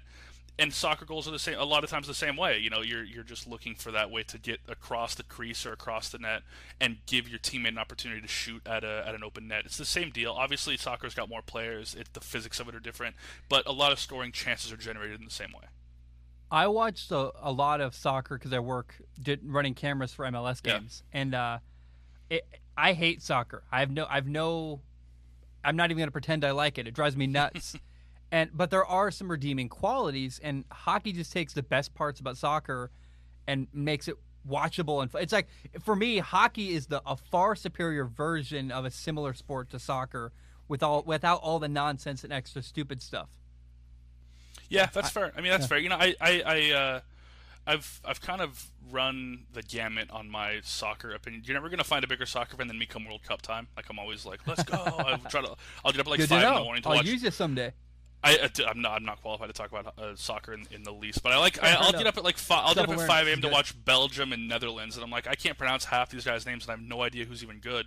But there's something about when everybody comes together. It's the world stage. You Yeah. want to watch it. There's there's a gravitas to it, right? So I, that's the same deal. Uh, soccer, you know, I it's got it's got its qualities. Absolutely, there's some stuff about it that I would change. Um, but you know, it's fine. So the Vegas Golden Knights beat the Minnesota Wild in seven games. Uh, Sure did. They won it, you know, four to three the series. Down to the wire. It was fun. Uh, tell me about the series. What happened? What What are your thoughts? I don't think it should have taken Vegas this long. And this is no disrespect toward Minnesota. They just Yeah. they're they're um, you know they they made the play in last season. They lost to the, the Vancouver Canucks in the play in. So this is a team that's kind of on the brink of being a team that can you know really challenge for the postseason year in year out. And here they are again. Um, you know, solidifying their, their postseason spot, and they took an experienced, tough, physical, gritty Vegas team to seven games with a worse roster. So you credit them. Um, you know, I know people that have picked Vegas to win the whole thing, and I disagree with that. But there's some merit to that because they're a great team, and Minnesota took them to seven. So you know, as it's kind of become a, a running theme that this you know you say credit this team because the the team that's worse on paper shows up and they give the better team a really really good series. Um, obviously, we're not going to see Minnesota anymore, but uh, but Kirill Kaprizov, he's their he's their the Wild's rookie phenom. Um, he is a reason to watch Minnesota Wild games. If you couldn't name another player on the Wild, you couldn't care less about the Wild. This dude is something different. He is so fun. He's so flashy. He's so exciting. He's so skilled. I've never seen a guy, or I rarely have seen a guy approach offense the way he does, where like he'll collect the puck near center ice, and then he'll throw this weird skating maneuver where he'll like rotate 90 degrees and skate on his outward edges just to do it.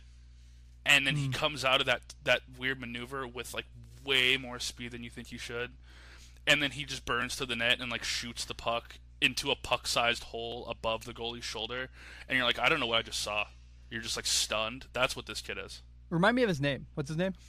Kirill Kaprizov. It's it's kind Kirill of a Kaprizov. kind of a kind of a funny spelling. His last name is spelled K P R I uh, Z O V.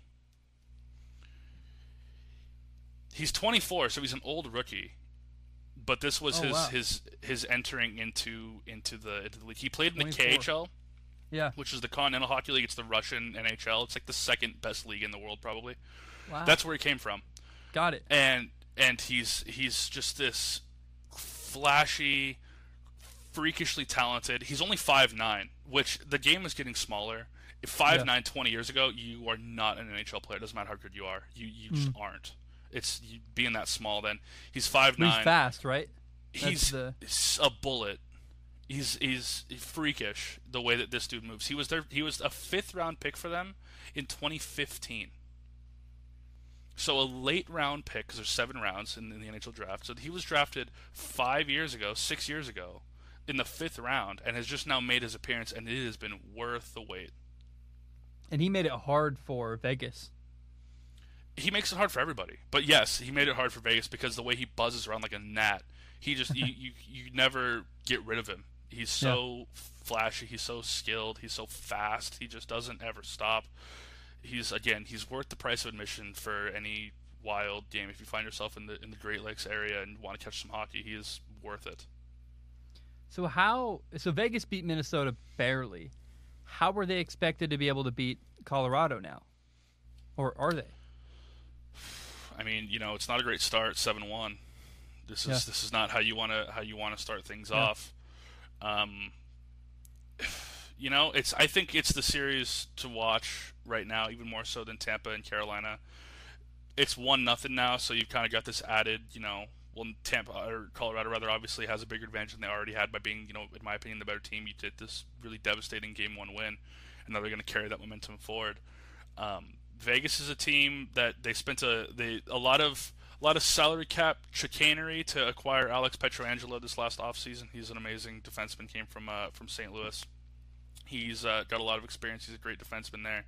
So they're gonna have to lean on guys like that who have been there before. Uh, Max Pacioretty, Mark Stone. These are veteran guys who have played in big games. Who they're gonna have to lean on to to generate some some some stuff for them. Mm. What I say stuff because the answer is hard. You can't say you know if if the if with Colorado, the it's hard to say what what should I do because it's easy for some teams. It's okay. You need you know this is where they have a weak point. We need to attack that. We need to go go go.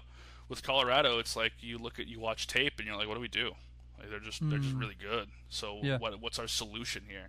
So that's why I say, you know, Mark Stone, Patrick, these guys just need to have that stuff, and we don't really know what that is yet. And I'm not even sure if they know what that is yet, but they're going to have to figure that out here soon because Colorado's not looking back. Mm. Well, I'm curious, man. Is there anything else as you look around the league? Uh, any other notes you have to share about the NHL playoffs? Special teams are a big thing, and we haven't talked about that a lot in our time here. Special teams being the penalty kill and, and that is, I learned play. from Nathan. Yeah, okay. The Nathan told yep. me that's power play, and what's the other penalty? Penalty kill. So it's it's, it's when a penalty happens. It's either the team killing the penalty or the team trying to score on the man advantage. What's um, a penalty kill? I've never heard that in my life. A, so a guy takes a penalty, you hooking, tripping, yeah. whatever. The team is not killing the penalty because it's two minute two minutes. There's a two minute minor. Guys got to leave. You know, got to take a break. because he made a mistake, and now this the team that he plays for is now going to have to play a man down, five on four, or five on three, or four on three, whatever oh, so it's a power play from the opposite perspective, basically. It's like a, it's like it, yeah, it's like a it's yes. When a power play happens, there's a team on a, on the power play, and there's a team on the penalty kill. They are Got killing it. off the penalty that their teammate took. That's you know usually two minutes or four sometimes. Um, and so so, go ahead. Well, it, it means the same thing. It's just different perspectives. Exactly. I would have never. That's cool. I, I, I, again, I learned so much. It's referred to as the. It, you might hear it. You might hear it as referred to as the PK, the penalty kill. okay. Yeah. Um, we don't usually call power plays PPs because we're all 13. We you know can't go saying that on NBC.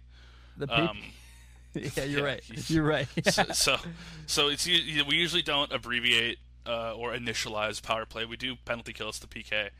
Um, anyway, the you brought up special teams. Yes, the teams that the teams that do well on both ends of that shocker are the teams that that win games, and it's because in the playoffs, especially in the later rounds, teams are so evenly matched. They've they've hit their strides. They know what they need to be doing. Any small edge in a game, again, like I said in the first episode, a bunch where only there's only you know five or six, seven, maybe different scoring events on average in a game. Every little edge that might be able to take a goal off the board or get you a goal you might not have had prior is going to be a huge deal. So the teams that can get goals on you know on the power play when they're given an opportunity are gonna are gonna really really thrive, and the teams that can take those off the board are gonna thrive, and the teams that can do both are the ones that usually hoist it at the end. And right now, um, and right now that's Colorado. Their their penalty kill is decent. Their power play is spectacular. They're looking good right now on that front. Montreal's penalty kill, very good. Their power play, not great. So hmm. in terms of a team that can kind of do both, Colorado's fifth in the in the penalty kill, and they're first by a huge margin in power play. That's my favorite special teams group right now, which shouldn't come as much of a surprise considering how good they are. But I think that's going to continue to be something that, that helps them out. Vegas on the Vegas's, and I think this is a big a big thing as to why they went seven. Vegas's power play was absolutely horrendous against Minnesota. They had 17 power play opportunities. They cashed in on two of them. That's about 12%. Whoa, that's, that's l- low. Terrible. Uh, for reference, Colorado had 17 opportunities, just like uh, Vegas did. They scored on eight of them. That's six goals right there, difference that you've earned. Yeah. Uh, and and and and their their penalty kill Vegas is it's not great. It's one of the it's one of the the worst amongst teams still in it right now.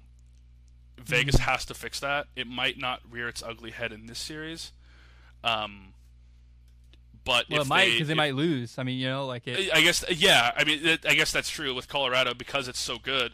It, it might, but if if they do manage to get past Colorado, which again I don't see happening, that that's going to have to figure itself out.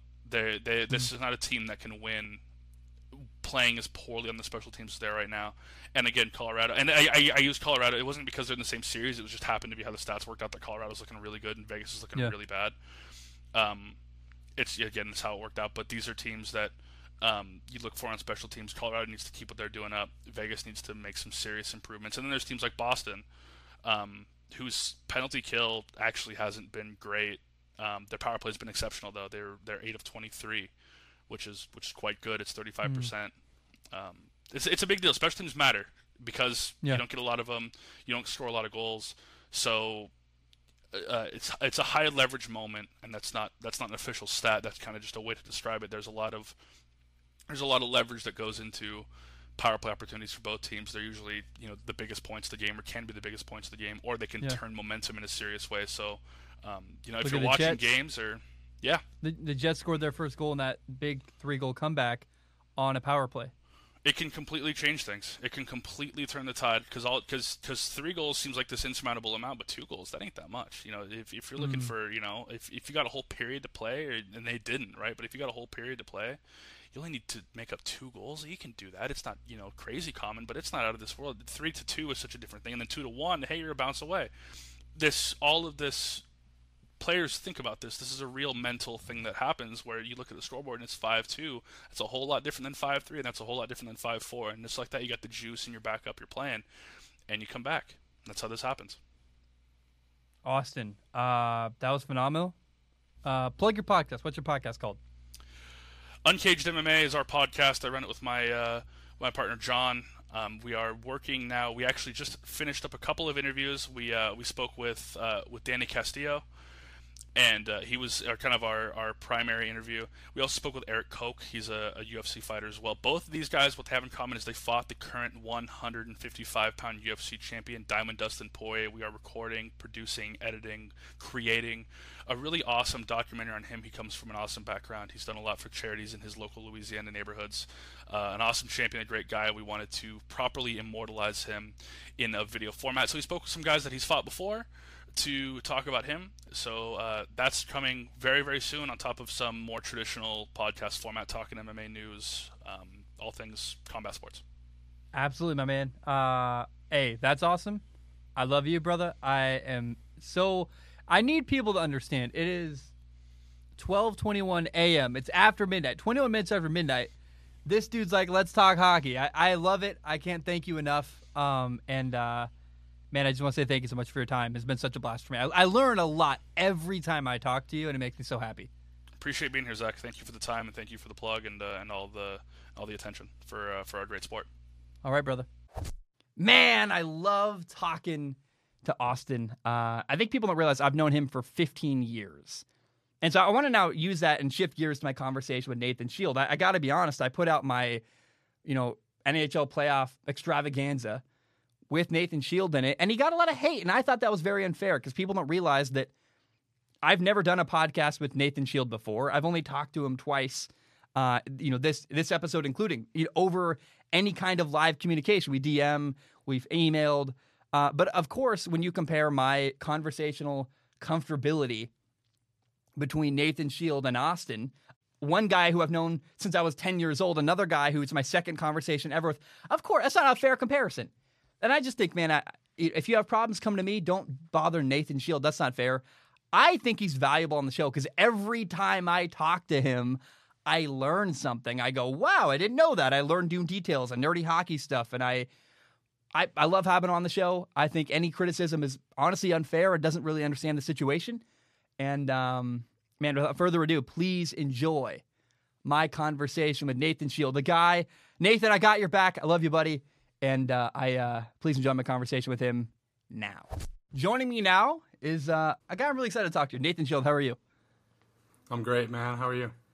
I am good. Uh, I think well, we haven't talked. Normally, we get in the green room, we talk a little bit, we get going. I like literally we answer the call, and I'm wearing like sunglasses to see my computer. I couldn't find my glasses. I got a sunburn on my face. I climbed a mountain yesterday. I'm dealing with family stuff. I'm moving. Oh my God, is it good to talk to a friend? Um, I think I want to start today uh, by asking. So we're talking about the NHL playoffs today, and uh, I, I want to say first of all, thanks for the time. I'm excited to see you, uh, and I, am curious if uh, what playoff series from round one surprised you the most. Yeah, um, this is actually pretty exciting series. I'm excited to talk about this one because there's a lot of drama, a lot, a lot to say, really, a lot of questions to be asked. So I would have to say uh, Toronto. Uh, game seven was last night. Toronto actually blew a three to one lead, so it was it's pretty crazy. The hockey world's kind of going crazy for this one. It's like for me, I would have thought that Edmonton, uh, the Oilers losing to the Jets in four games. You know, Connor McDavid against this amazing goalie. For me, that was when I was like, I can't believe not only that the Jets won, I mean, whatever, but that they beat them four games to nothing. I thought I was honestly thinking you were going to say that. I know you texted me. I tried not to. So why why this game, Game Seven? Why Toronto? Why that series instead of this other one? Yeah, yeah, they're both pretty insane. I mean, the North this year. I, I think I touched on it uh, last episode. It's kind of been crazy all year. People haven't been sure what's going to happen. So I, I'm I'd love to talk about that one after that series after. But I think Toronto was really crazy, just because the expectations were so high. You know, they won the North Division pretty handily you know, they had a lot of players look really good. Auston Matthews, their star player, led the league in goals. He's going to win the Rocket Richard for scoring the most goals in the NHL. And it, it, just looked like it was their year. You know, they haven't won a Stanley Cup in almost 50 years now, or over 50 years, excuse me, almost 60 years now. So it's been a long time. Haven't won a series in more than 15 years. So Toronto's been waiting, and it seemed like it was their time. They were up three to one, and then they just fell apart. So crazy stuff. So Toronto, the Maple Leafs, all their fans, they're so happy, they're so excited, have a three to one lead, and then they blow it. I mean, that reminds me of the NBA Finals when uh, the uh, I guess Cleveland beat the Golden State Warriors. LeBron beat Steph Curry, came back three to one. It's a very similar situation where this fan base waiting and hoping, and this team that thinks they have it, and it's stolen from them. That I that's amazing, man. I mean, so why why do you think this happened? Why did they fall apart after a three to one lead in their series? And that that's kind of the, the, the question right now. I mean, what went wrong? Um, I think a big blame has to fall. You know, I hate I hate to call out a player like this, but it has to fall on the the first the first line. Like the top three guys for for Toronto is Auston Matthews, Mitch Marner, William Nylander. They're three young guys, all have been in Toronto for a little bit, but they're really kind of coming into their prime now. You know, Matthews, like I said, he led the league in scoring.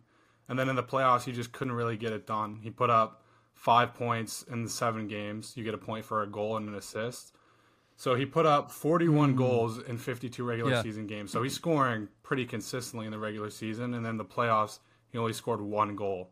So that was that was pretty shocking. Yeah. Wow. Wow, he just uh, he just didn't do anything. He just felt it didn't show up. Sounds like. Yeah, he didn't show up, and then Mitch Marner, who who plays along with Auston Matthews on their first line. They play together, so they kind of work together. They put up a lot of points together. Uh, it's kind of a dynamic duo, and he he really struggled in the playoffs too. He put up 67 points in the regular season. Like I said, a goal or assist and a point. So that that's a pretty good number. I mean, that's more than a point per game. And then in the playoffs, he only put up four points in seven games. Oh wow! So they just they had a bad series. Sounds like all around. Yep.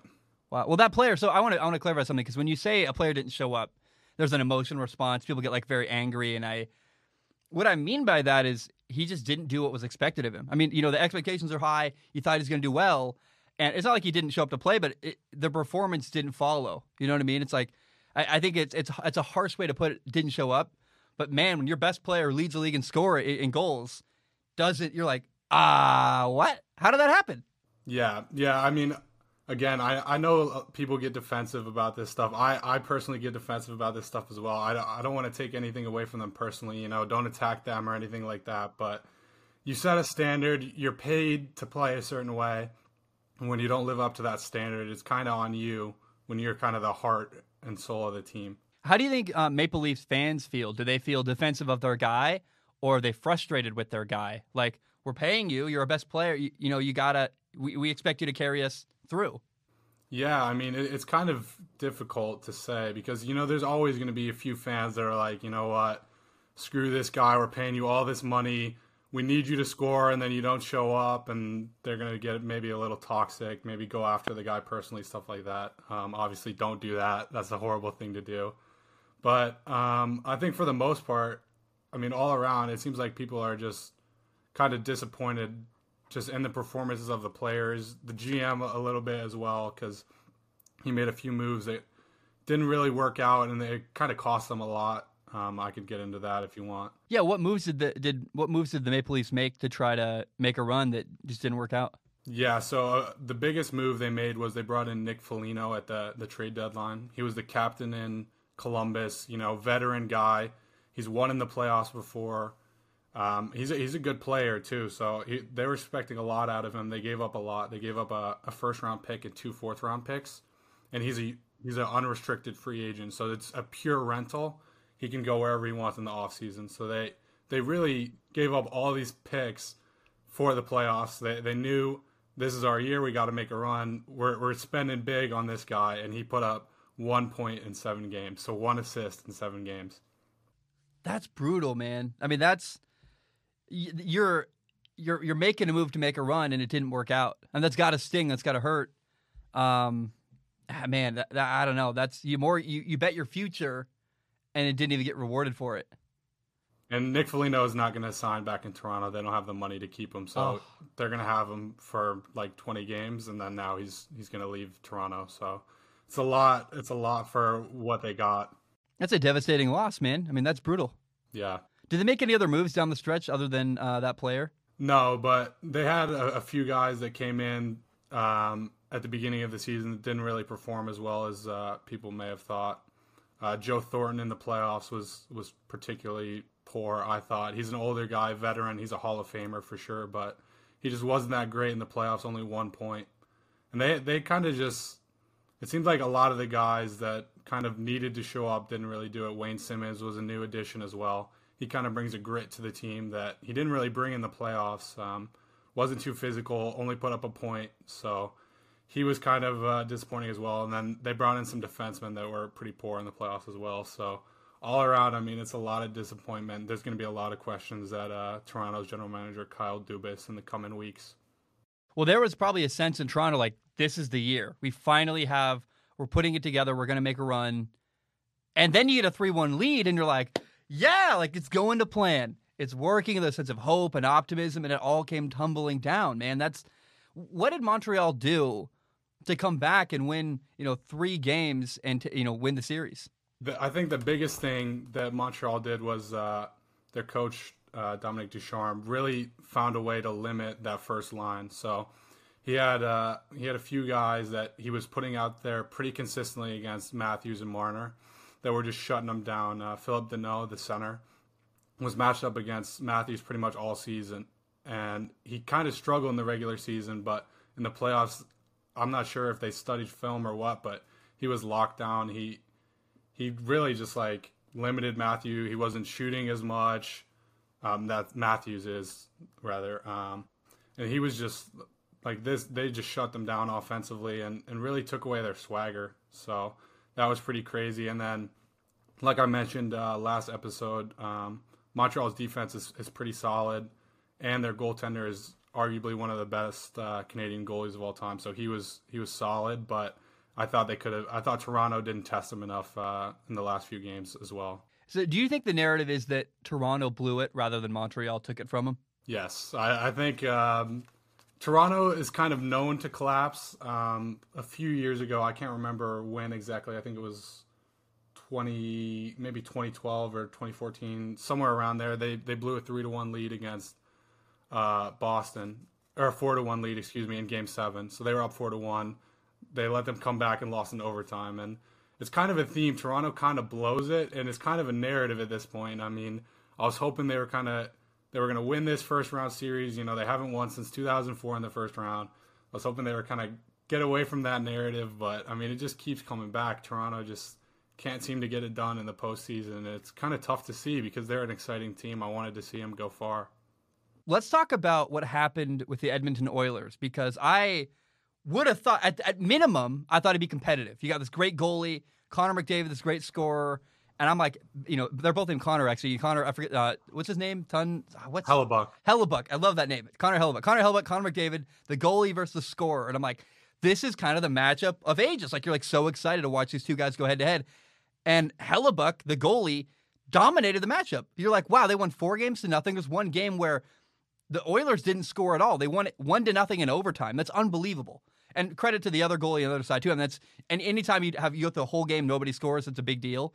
Uh, you know, the only score was to win in overtime, but it's like I I cannot fathom that Edmonton didn't even win one game. And then there's that that series where in Game Three, Edmonton ha- Edmonton had the lead, eight minutes left, up three goals, and they they gave the game right back to the Winnipeg Jets. The Jets score three goals in like three minutes. They go to overtime and win the game, and it's like what a collapse. You couldn't even win one game. So, do you share that same sense of, holy crap, how did that happen with Edmonton Oilers? Yeah, yeah, I think you can go back to the last episode too. I mean, I was I was definitely critical of the Jets. I thought they really struggled down the stretch. I thought, I mean, if they win this series, it might be in 7, but it's going to be a stretch. They've really struggled. Edmonton has had their number all season. It's going to take a lot to beat them. But I mean, credit to Paul Maurice, the uh, Jets coach. He developed a scheme that that really worked. They got some players to come back and start playing like the way they had uh, in the regular season at just the right time, and uh, it just really worked. It seemed like they kind of wanted it maybe more than Edmonton. I'm not sure what it was, but Edmonton. I mean, that's kind of what happens when you build a team to just outscore their opponent. Um, you know, they have the first line in Edmonton of McDavid, Draisaitl those two together are, are dynamic. I, I, mentioned that last time they're phenomenal together, but when those are your two guys, I mean, you, you really are relying on them to win you games.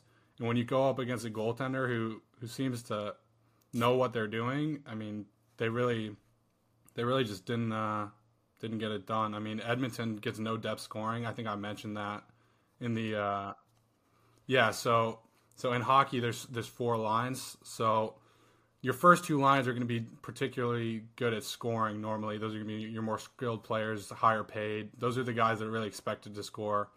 Third line and fourth line are more expected to kind of keep the game even. You know, not give up a goal. Maybe, yeah, pretty much survive, but get a goal or two here and there. I mean, you're not supposed to score consistently, but you really need that depth scoring to win. You need your fourth line to score a goal here or there, especially in crunch time in the playoffs. So Edmonton really gets gets no depth scoring. I got in my notes here. I, I wrote down the point totals. It's it's pretty remarkable. I mean, Edmonton's fourth line had one player put up two points, and that was it. He had two assists. So that was it. Points. The other two players on that line zero points. They were minuses. So uh, in in hockey, in five on five, if you score, you get a point.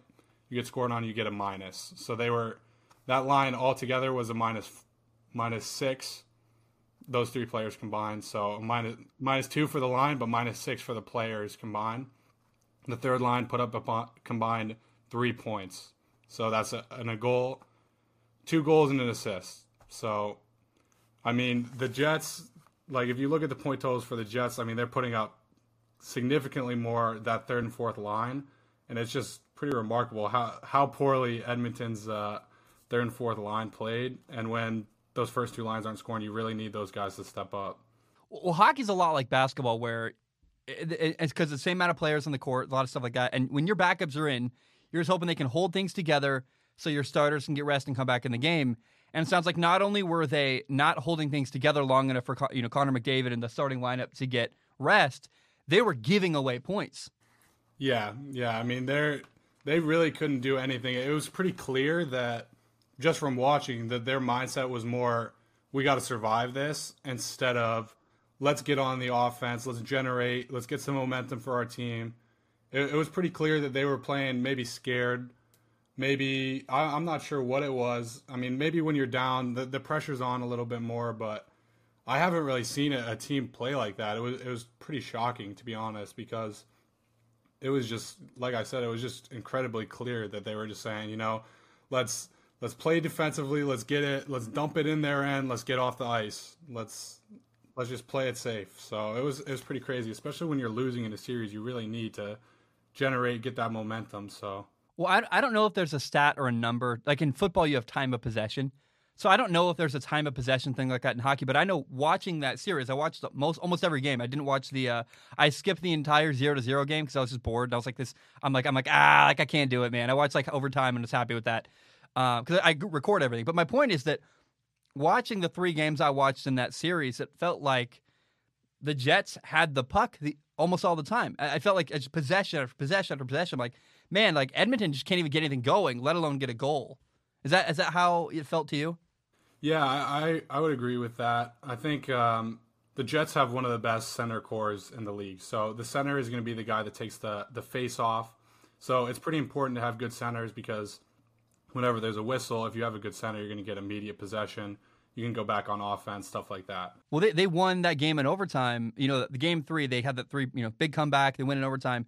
They scored in overtime off a faceoff. So that that's the difference in winning the series. Almost, it sounds like. I mean, that things like that just they add up very slowly. I got a bad bench, got a better center, got a better goal. I mean, that, over time, the little things add up, and that's how you get the Jets surprising people winning four games to nothing.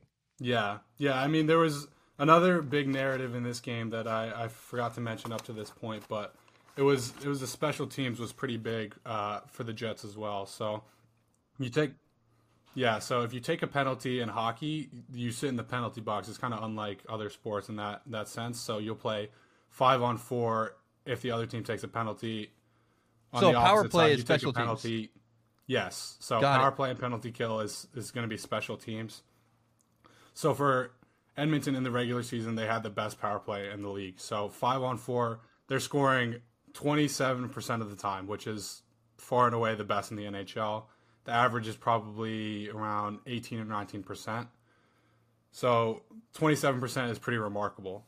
So that was their regular season. In the postseason, they dropped to 18.2%, which is still solid, but that's a pretty significant drop from where they were. And the Jets, the Jets were good on the uh, power play. They scored, I believe, it was 21% of the time in the postseason. So they really took it, took advantage of those opportunities where Edmonton really didn't, and I think that was a big difference maker as well. Yeah, I mean, I I'll just remember that hit when I can't I can't get Game Three out of my head. Game Three, they're up three points, eight minutes left. Uh, you know, the Edmonton Oilers are, and one of the players in Edmonton took, took a cheap shot against the Jets, just like an unnecessary dumb hit that gave the Jets a power play. The Jets get a power play, eight minutes left, they score, gave them momentum that led to them winning the game. It's like I I remember watching the hit going like, that's so like why do that? You're up three. You have the game in the bag if you just don't screw it up. It's like, man, they just gave as that I mean just gave it away. It's like, oh my goodness, Edmonton. Yeah, yeah. I mean, it was pretty remarkable. I mean, I, I mentioned before that it was going to take a, a, special performance from Winnipeg to beat them, but the Edmonton team that I thought we were going to see did not seem to be here in the postseason. I mean, the Jets had their players played well. I mean, everyone you would expect on the Jets to put up points did, but no one was really out of their mind. You know, it wasn't like anyone on the Jets really offensively stole the game. I mean, Connor Hellebuyck was phenomenal. He had a 9-5 save percentage, which is like ridiculously good and a really good save percentage in the NHL if you don't know is a 9-2 is like really good. So a 9-5 is unbelievable. Well, I think in game 2 he stopped 38 shots with no goals. Like and that's a low amount of shots, but that's still like an overtime game, nothing. I mean just nothing the whole game. It blows my mind. Um I want to say too, it's it's interesting. Like you, I don't I don't remember exactly what you said in your prediction when you predicted the series, but it was pretty clear. Like we thought it was going to be competitive at minimum, and that's the, the general consensus was this is going to be a competitive, close game series. It might go, it might be three to three at one point, go to game seven. And even like other people, you know, they were calling Connor, Connor Hellebuyck the MVP. And if you have the MVP of the league on your team, you're expected to, at minimum, compete to get swept for nothing is just a, a wild, wild surprise to me. Like I, I think that everybody didn't see that coming. Happened. I mean, I, I feel kind of bad because on the uh, last episode I was kind of promising a great series here. I mean, I said you know Oilers are are awesome. They're they're fun to watch. They're super offensive, and uh, that just didn't seem to be the case. You might have thought I was talking about the Jets when I was saying that. So it was it was pretty remarkable. Um, it's going to be really exciting to see what happens in the North with uh, Edmonton Edmonton and Toronto, excuse me, because you know in the North the the pressure is is way crazier. Uh, at the beginning of the season, there were two coaches in the North that both got fired within 25 games, so the pressure to win is is especially high in the North in Canada. So it's going to be a crazy offseason for both of these teams as they look to gear back up and keep competing while their window is still open. Yeah, there's so much passion in Canada and also, too, I gotta say that's why sports are awesome. Is that sometimes things you think you have everything figured out. If we all know, like, oh, obvious outcome coming, and it just completely takes a left turn, and we just can't even. That's why I love sports so much. Is that it's not when you. I actually hate when I know the like. For example, in Formula One for a long time, Lewis Hamilton and Mercedes have dominated Formula One. And it's boring because you know who's going to win every single time. And then occasionally you get a guy who comes and challenges them, and you're like, it's fun because you don't you don't know what to expect. And when you don't know the outcome, it's so exciting. Um, I, am curious now. I want to I want to shift to this. You know, what was your favorite series to watch in round one of the NHL playoffs? Oh man, um, this is a tough question. Uh, they were all pretty fun. They were, they were all. You can say fun. a couple. Yeah. Oh, the NHL playoffs are phenomenal, dude. Like the, every matchup feels like it's even the ones that are blowouts are still got interesting storylines. It's so full of fun. Uh, you can say a couple too if you want. Like what what was exciting? Like you watch at home and you're like, that's awesome, that's awesome, that's awesome. Just spew some love for me. All right, yeah. I mean, probably my favorite series to watch. Um, it wasn't too competitive, um, but it would have to be the the Colorado Avalanche versus St. Louis. Um, yeah, I mean the Avalanche. I, I mentioned it in the last episode. They're phenomenal to watch. They're so fast. They're so offensively gifted and they're they're just like incredible this year. I mean, if they don't win the Stanley Cup, I'll be pretty surprised. Um, I'm going out on a limb a little bit. I mean, not really. Uh, they're kind of the favorite, but if I if they lose, I might look like a fool. But They're so so so good right now. They're putting up a ton of points. Uh, they swept uh, St. Louis, and then they just dominated the first game of the second series event, first game of the second round against Vegas, and they're they're just phenomenal. Well, they Colorado, Colorado outscored uh, St. Louis twenty to seven in four games. Like, wow! Oh my goodness! And I, it sounds like to me, well, why you liked it is it's good hockey. Like you're like, for example, when you watch the Kansas City Chiefs in the NFL, you watch Patrick Mahomes it's just good football. You're like, wow, it's entertaining, it's organized, it's com- you know, competent, it's really entertaining. Is that what you like? Is you just love hockey. It's like it's good, fundamental, fun hockey. Yeah, yeah, it's it's nice to see a team kind of playing up to their potential too. You know, there's there's sometimes you see a team where it's like, wow, these guys could be really special if they can just piece it together. If the coach knows what to do, if they hit all these notes, they're going to be phenomenal. And it seems like the Avs are really doing it this year. Um, They're maxing out. Play- yep, their star players are playing phenomenal. Their goalie's playing well. Um, everything's going right for them right now. They're undefeated in their first five, so they've already won the first game of the second series, and they're just phenomenal. They're they're so fun to watch, and uh, yeah, it's just great stuff. I second that, man. I there's a storyline in the NFL right now. There's a, a quarterback moved teams and got his, with his old coach, and I'm like, man, if this they max this out, it's a phenomenal situation. So anytime you get to see a team that reaches their full potential, which is very rare in the world of sports, it's very rare to see a team that actually reaches the potential they have. Colorado's doing that. Um, I mean, you got anything else for me? Is there anything else you look around NHL? You're like, that was awesome. Yeah, I, I think the the first round series with uh, Florida was pretty fun too. It was the Panthers versus the Lightning, so it was the first time they've really had that series where it's the Battle of Florida. Um, I thought that was really exciting. It's kind of a nice rivalry brewing too in Florida. Oh, that's never happened before. No, that's that's never happened. They they've never wow. really been good at the same time, so that was fun to see. Uh, only went six games. I was hoping the Panthers would push it to seven because that would have been really fun. But it was a good series. Uh, a lot of promise in Florida. They got a young team. They're going to be pretty good. Tampa's still really good. They won it last year, so that was a good series. But uh, I could really just go down the list. I mean aside from uh, Colorado sweeping and the Jets sweeping, every series went at least six games. So it's really competitive this year. I mean, it's been a really fun playoffs thus far. Yeah, the Islanders one and six. They beat uh, Pittsburgh. It was like I kind of felt I was like, ah, Pittsburgh, man. But Islanders fans are upset, are really happy. Uh, the Bruins beat the Capitals in five, and that was I think more competitive than a five game series would look from the outside. You know, Boston won five to one. Can you talk about how I guess maybe why that seemed more competitive because I I think we talked about this before. You know, even though Boston dominated, if you look from the outside in, if you're watching the games, I watched those games. I mean, the Capitals it was back and forth and fun and intense, and it was unfortunate. It just looks bad from the outside looking in uh, at, at, the Capitals. I think this was a pretty evenly ranked uh, matchup. You saw a lot of the games went to OT. I think uh, four of the five, so it was uh, it was pretty evenly ranked. Uh, Washington is a good team, but they need to retool right now if they want to really make a push. Goaltending was kind of a tricky situation too.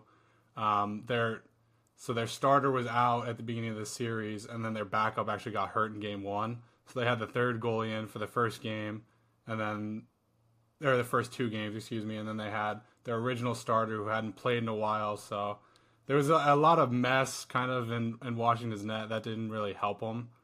Um, and they're they're like I said, they're a good offensive team. They have Ovechkin, who's one of the best scorers of all time. He's a Hall of Famer for sure. They got good defensemen. I mean, they're they're they're a solid team. They could have made a run if they beat Boston. I think. I think them versus the Islanders would have been a good series, but Boston's really good too. I mean, they've got they've got a lot of speed. They're really good on special teams. Good goaltending. Good defensemen. I mean, they're a solid team. I'm curious to see what happens between uh, them and the Islanders because they're pretty evenly matched as well if you're Washington, how do you feel moving forward? Are you encouraged or like because I mean you're competitive in the playoffs, like you're you're close. It feels like correct. Yeah, yeah. I mean they won it a few years ago. They're not too far away from that team that won it. It's definitely not a rebuild. It's it's maybe a retool. Maybe sign a few guys. Maybe make some moves, and I think they're they're right back in it. Um, they, they kind of got a tough draw with Boston because Boston is really good in the playoffs traditionally. Uh, as is kind of a theme with Boston sports, uh, whether you like it or not, they just always seem to show up in the postseason. So uh, that was no no exception this year. But I think Washington isn't too far. I don't think they should worry too much, make any like big moves, but they definitely got to make some moves if they want to get back in the Stanley Cup hunt. Yeah, from talking to you, it sounds like Toronto's the team that's not in any. The Toronto's the team that got knocked out that has has the most where they're like, oh my gosh, we are in a just a minefield. It's like a, an atomic bomb went off, and they got to figure out now how to put things back together because they're just like, we lost the player we traded for, we made all these moves. It, now we got to rebuild and figure everything out because we were in a good spot, now we're not. Is that true? Like Toronto's the team that is probably the most panicked right now after getting knocked out. Yeah, and I think part of that just goes with being in kind of the heart of the NHL. I mean, Toronto is the biggest market, obviously. Um, the fans are super loyal. They haven't won in a while. They got a young GM and Kyle Dubas. Um, it's just like they they maybe shouldn't panic as much as they're probably going to, but I mean, in Toronto, the the pressure is always on, so they're definitely going to have to make some moves. Um, they're paying those three players that I mentioned: William Nylander, Auston Matthews, Mitch Marner. They're all making at least ten, some of them almost eleven million dollars. So one of them is probably going to get moved. Is probably going to be Mitch Marner. So I'm really curious to see what happens with that because I don't know if you win a trade for him. Like if you're Toronto, I don't know if you win that trade. I'm not sure what you get back really because he's a young player with a lot of potential. I think he's going to be really good one day. It's just he he's struggled in the playoffs thus far, so I think they're going to move him. Um, so yeah, I mean they're they're not too far like they almost won this series, and I think if they won this series, they could have beaten Winnipeg because they've had their number all year. So it's it's going to be interesting because in in some sense they're really close, but in other senses they're they're kind of I don't know. Like it's hard. Uh, how do I word this? Like it on paper they're really close, but in the actual postseason they just can't get it done. So I'm not really sure what you can do. They need to shake it up and it's going to be interesting to see what they do. Yeah. Do you expect people to get fired? Um, I'm not sure. Kyle Dubas, I think, is really smart, but he clearly messed it up this year. I mean, I think trading for Nick Foligno was a big mistake. It cost him a ton. I don't think they'll fire him, but his leash is getting shorter and shorter. So if they miss the postseason next year, I think he might be on the hot seat. Is you know the Toronto Canadian market. So you Toronto as a as a sports market, a city you're working in for a fan base, would you compare them to like the New York Yankees who their baseball fans are huge or the Philadelphia Eagles who it's just ravenous, passionate fan base that cares maybe more than a lot of other ones. Or the Cowboys in the NFL, like there are certain fan bases that just care more. Alabama football cares way more than Washington State, where I went to college. Like they just the fan base cares way more. Therefore, the pressure is way higher is that is that accurate? Yeah, I mean Toronto is a, definitely a pressure cooker for the players. I mean it's it's not an easy place to play. People are super passionate and they get they will turn on the team pretty quickly too. I mean you see that a lot in Toronto traditionally where the team's playing poorly. You know the city kind of quits on them, so it's it's kind of tricky. You know they they still care, but it's kind of like man the Leafs just keep letting me down. You know screw these guys. I mean, they're still going to be a fan, but you know, it's like, man, I hate the Leafs, but I love them at the same time. It's kind of like that. So it's uh, it's not an easy place to play. It's definitely not an easy place to be a GM. So it's going to be really interesting because Leafs fans are already upset. So when they keep watching the uh, the playoffs go on, I'm sure they'll get more and more upset because you know that should have been us. Yeah, what comes to mind, uh, I was watching the Yankees the other day got swept by the, the Detroit Tigers, who are a terrible baseball team. And Yankees fans are like, it's okay to call out our team. Like, that's our job. We need to keep them accountable. I just hear so many similarities there between New York and Montreal. I mean, they're actually pretty close geographically, too. I- am curious, man. First of all, great job. That was a lot of great stuff. Is there? Any, I know you got notes in front of you. Is there anything else you, you're like? You, you took notes on? You're like, I want to mention this before we go.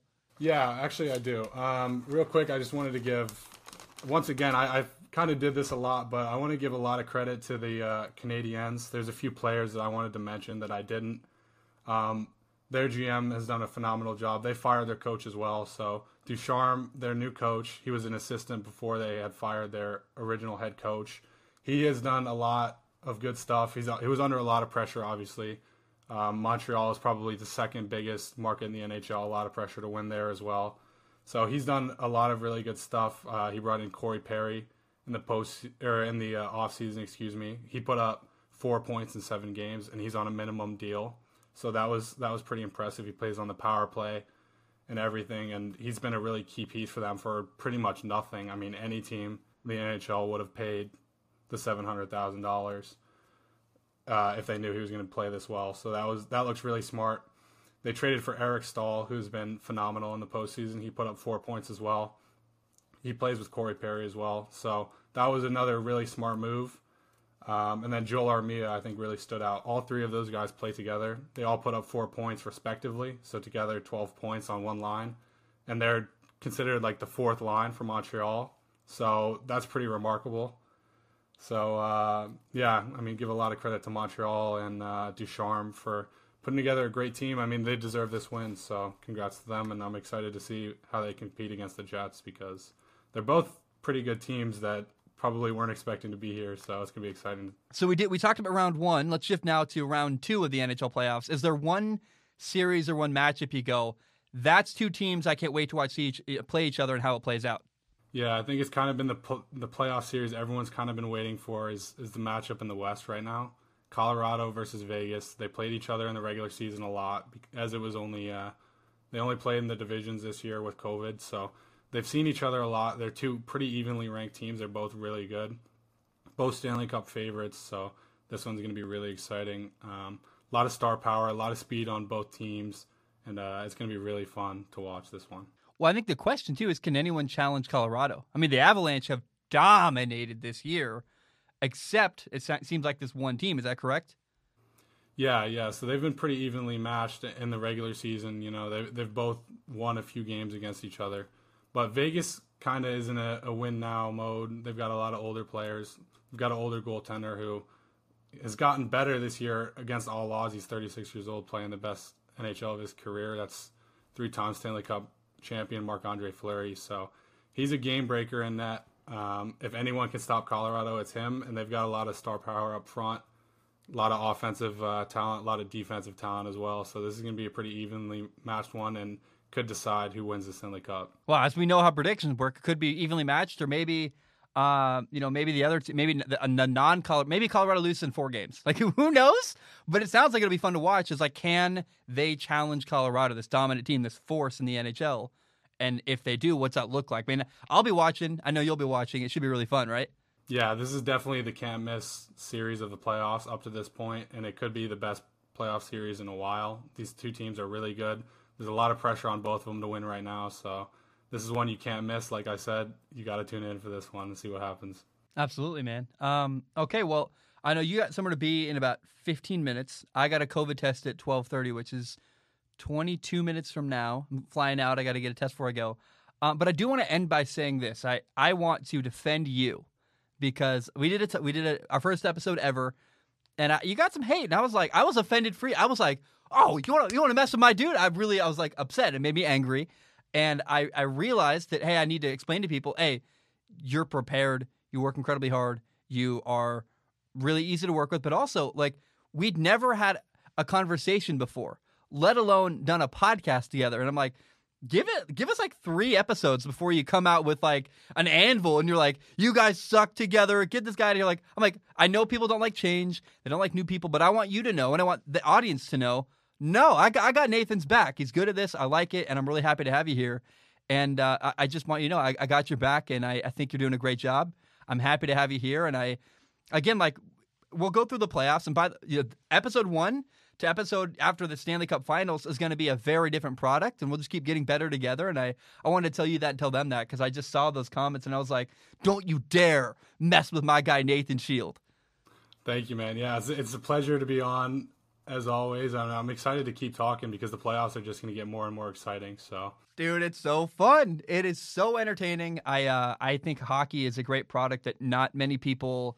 Uh, the reason why I'm doing this is I think that I I can't follow hockey as closely as you can or a lot of other people can, but I, I love it when I get to see it. It's so great and it deserves to be talked about because it's just such a phenomenal product. And like Major League Baseball gets in their own way over and over again. I'm like, oh, I love the sport of baseball. I hate the MLB. The NHL has a great sport, a great product, and they do everything they can to make this product succeed and do well. And I just think, and the NHL deserves to be uplifted because I I love what they're doing over there, and I'm like, ah, it's such a good product. Yeah, man. If you guys haven't checked it out, check out the playoffs because they're they're just going to get better from here. So absolutely. All right, guys. Uh, I think that's all we have with Nathan. I uh, just great job, man. Love you. I love talking to you, and uh, I will see you after round two, and we'll talk further about the NHL playoffs. All right, perfect. Looking forward to it. Later, brother. All right, guys, that's all I have. Thank you so very much for tuning in. I love you. I appreciate you. I know there's a weird cut. There's some. Uh, this is a scatterbrained episode. It's. I, I think I, I, cussed a couple times, which I try to never do. Uh, believe it or not, I wasn't drinking. I was just having like a rough night. Uh, but I I love you. I appreciate you very very much for tuning in. Hope you have a great day. And uh, but um bum, bam, we are done.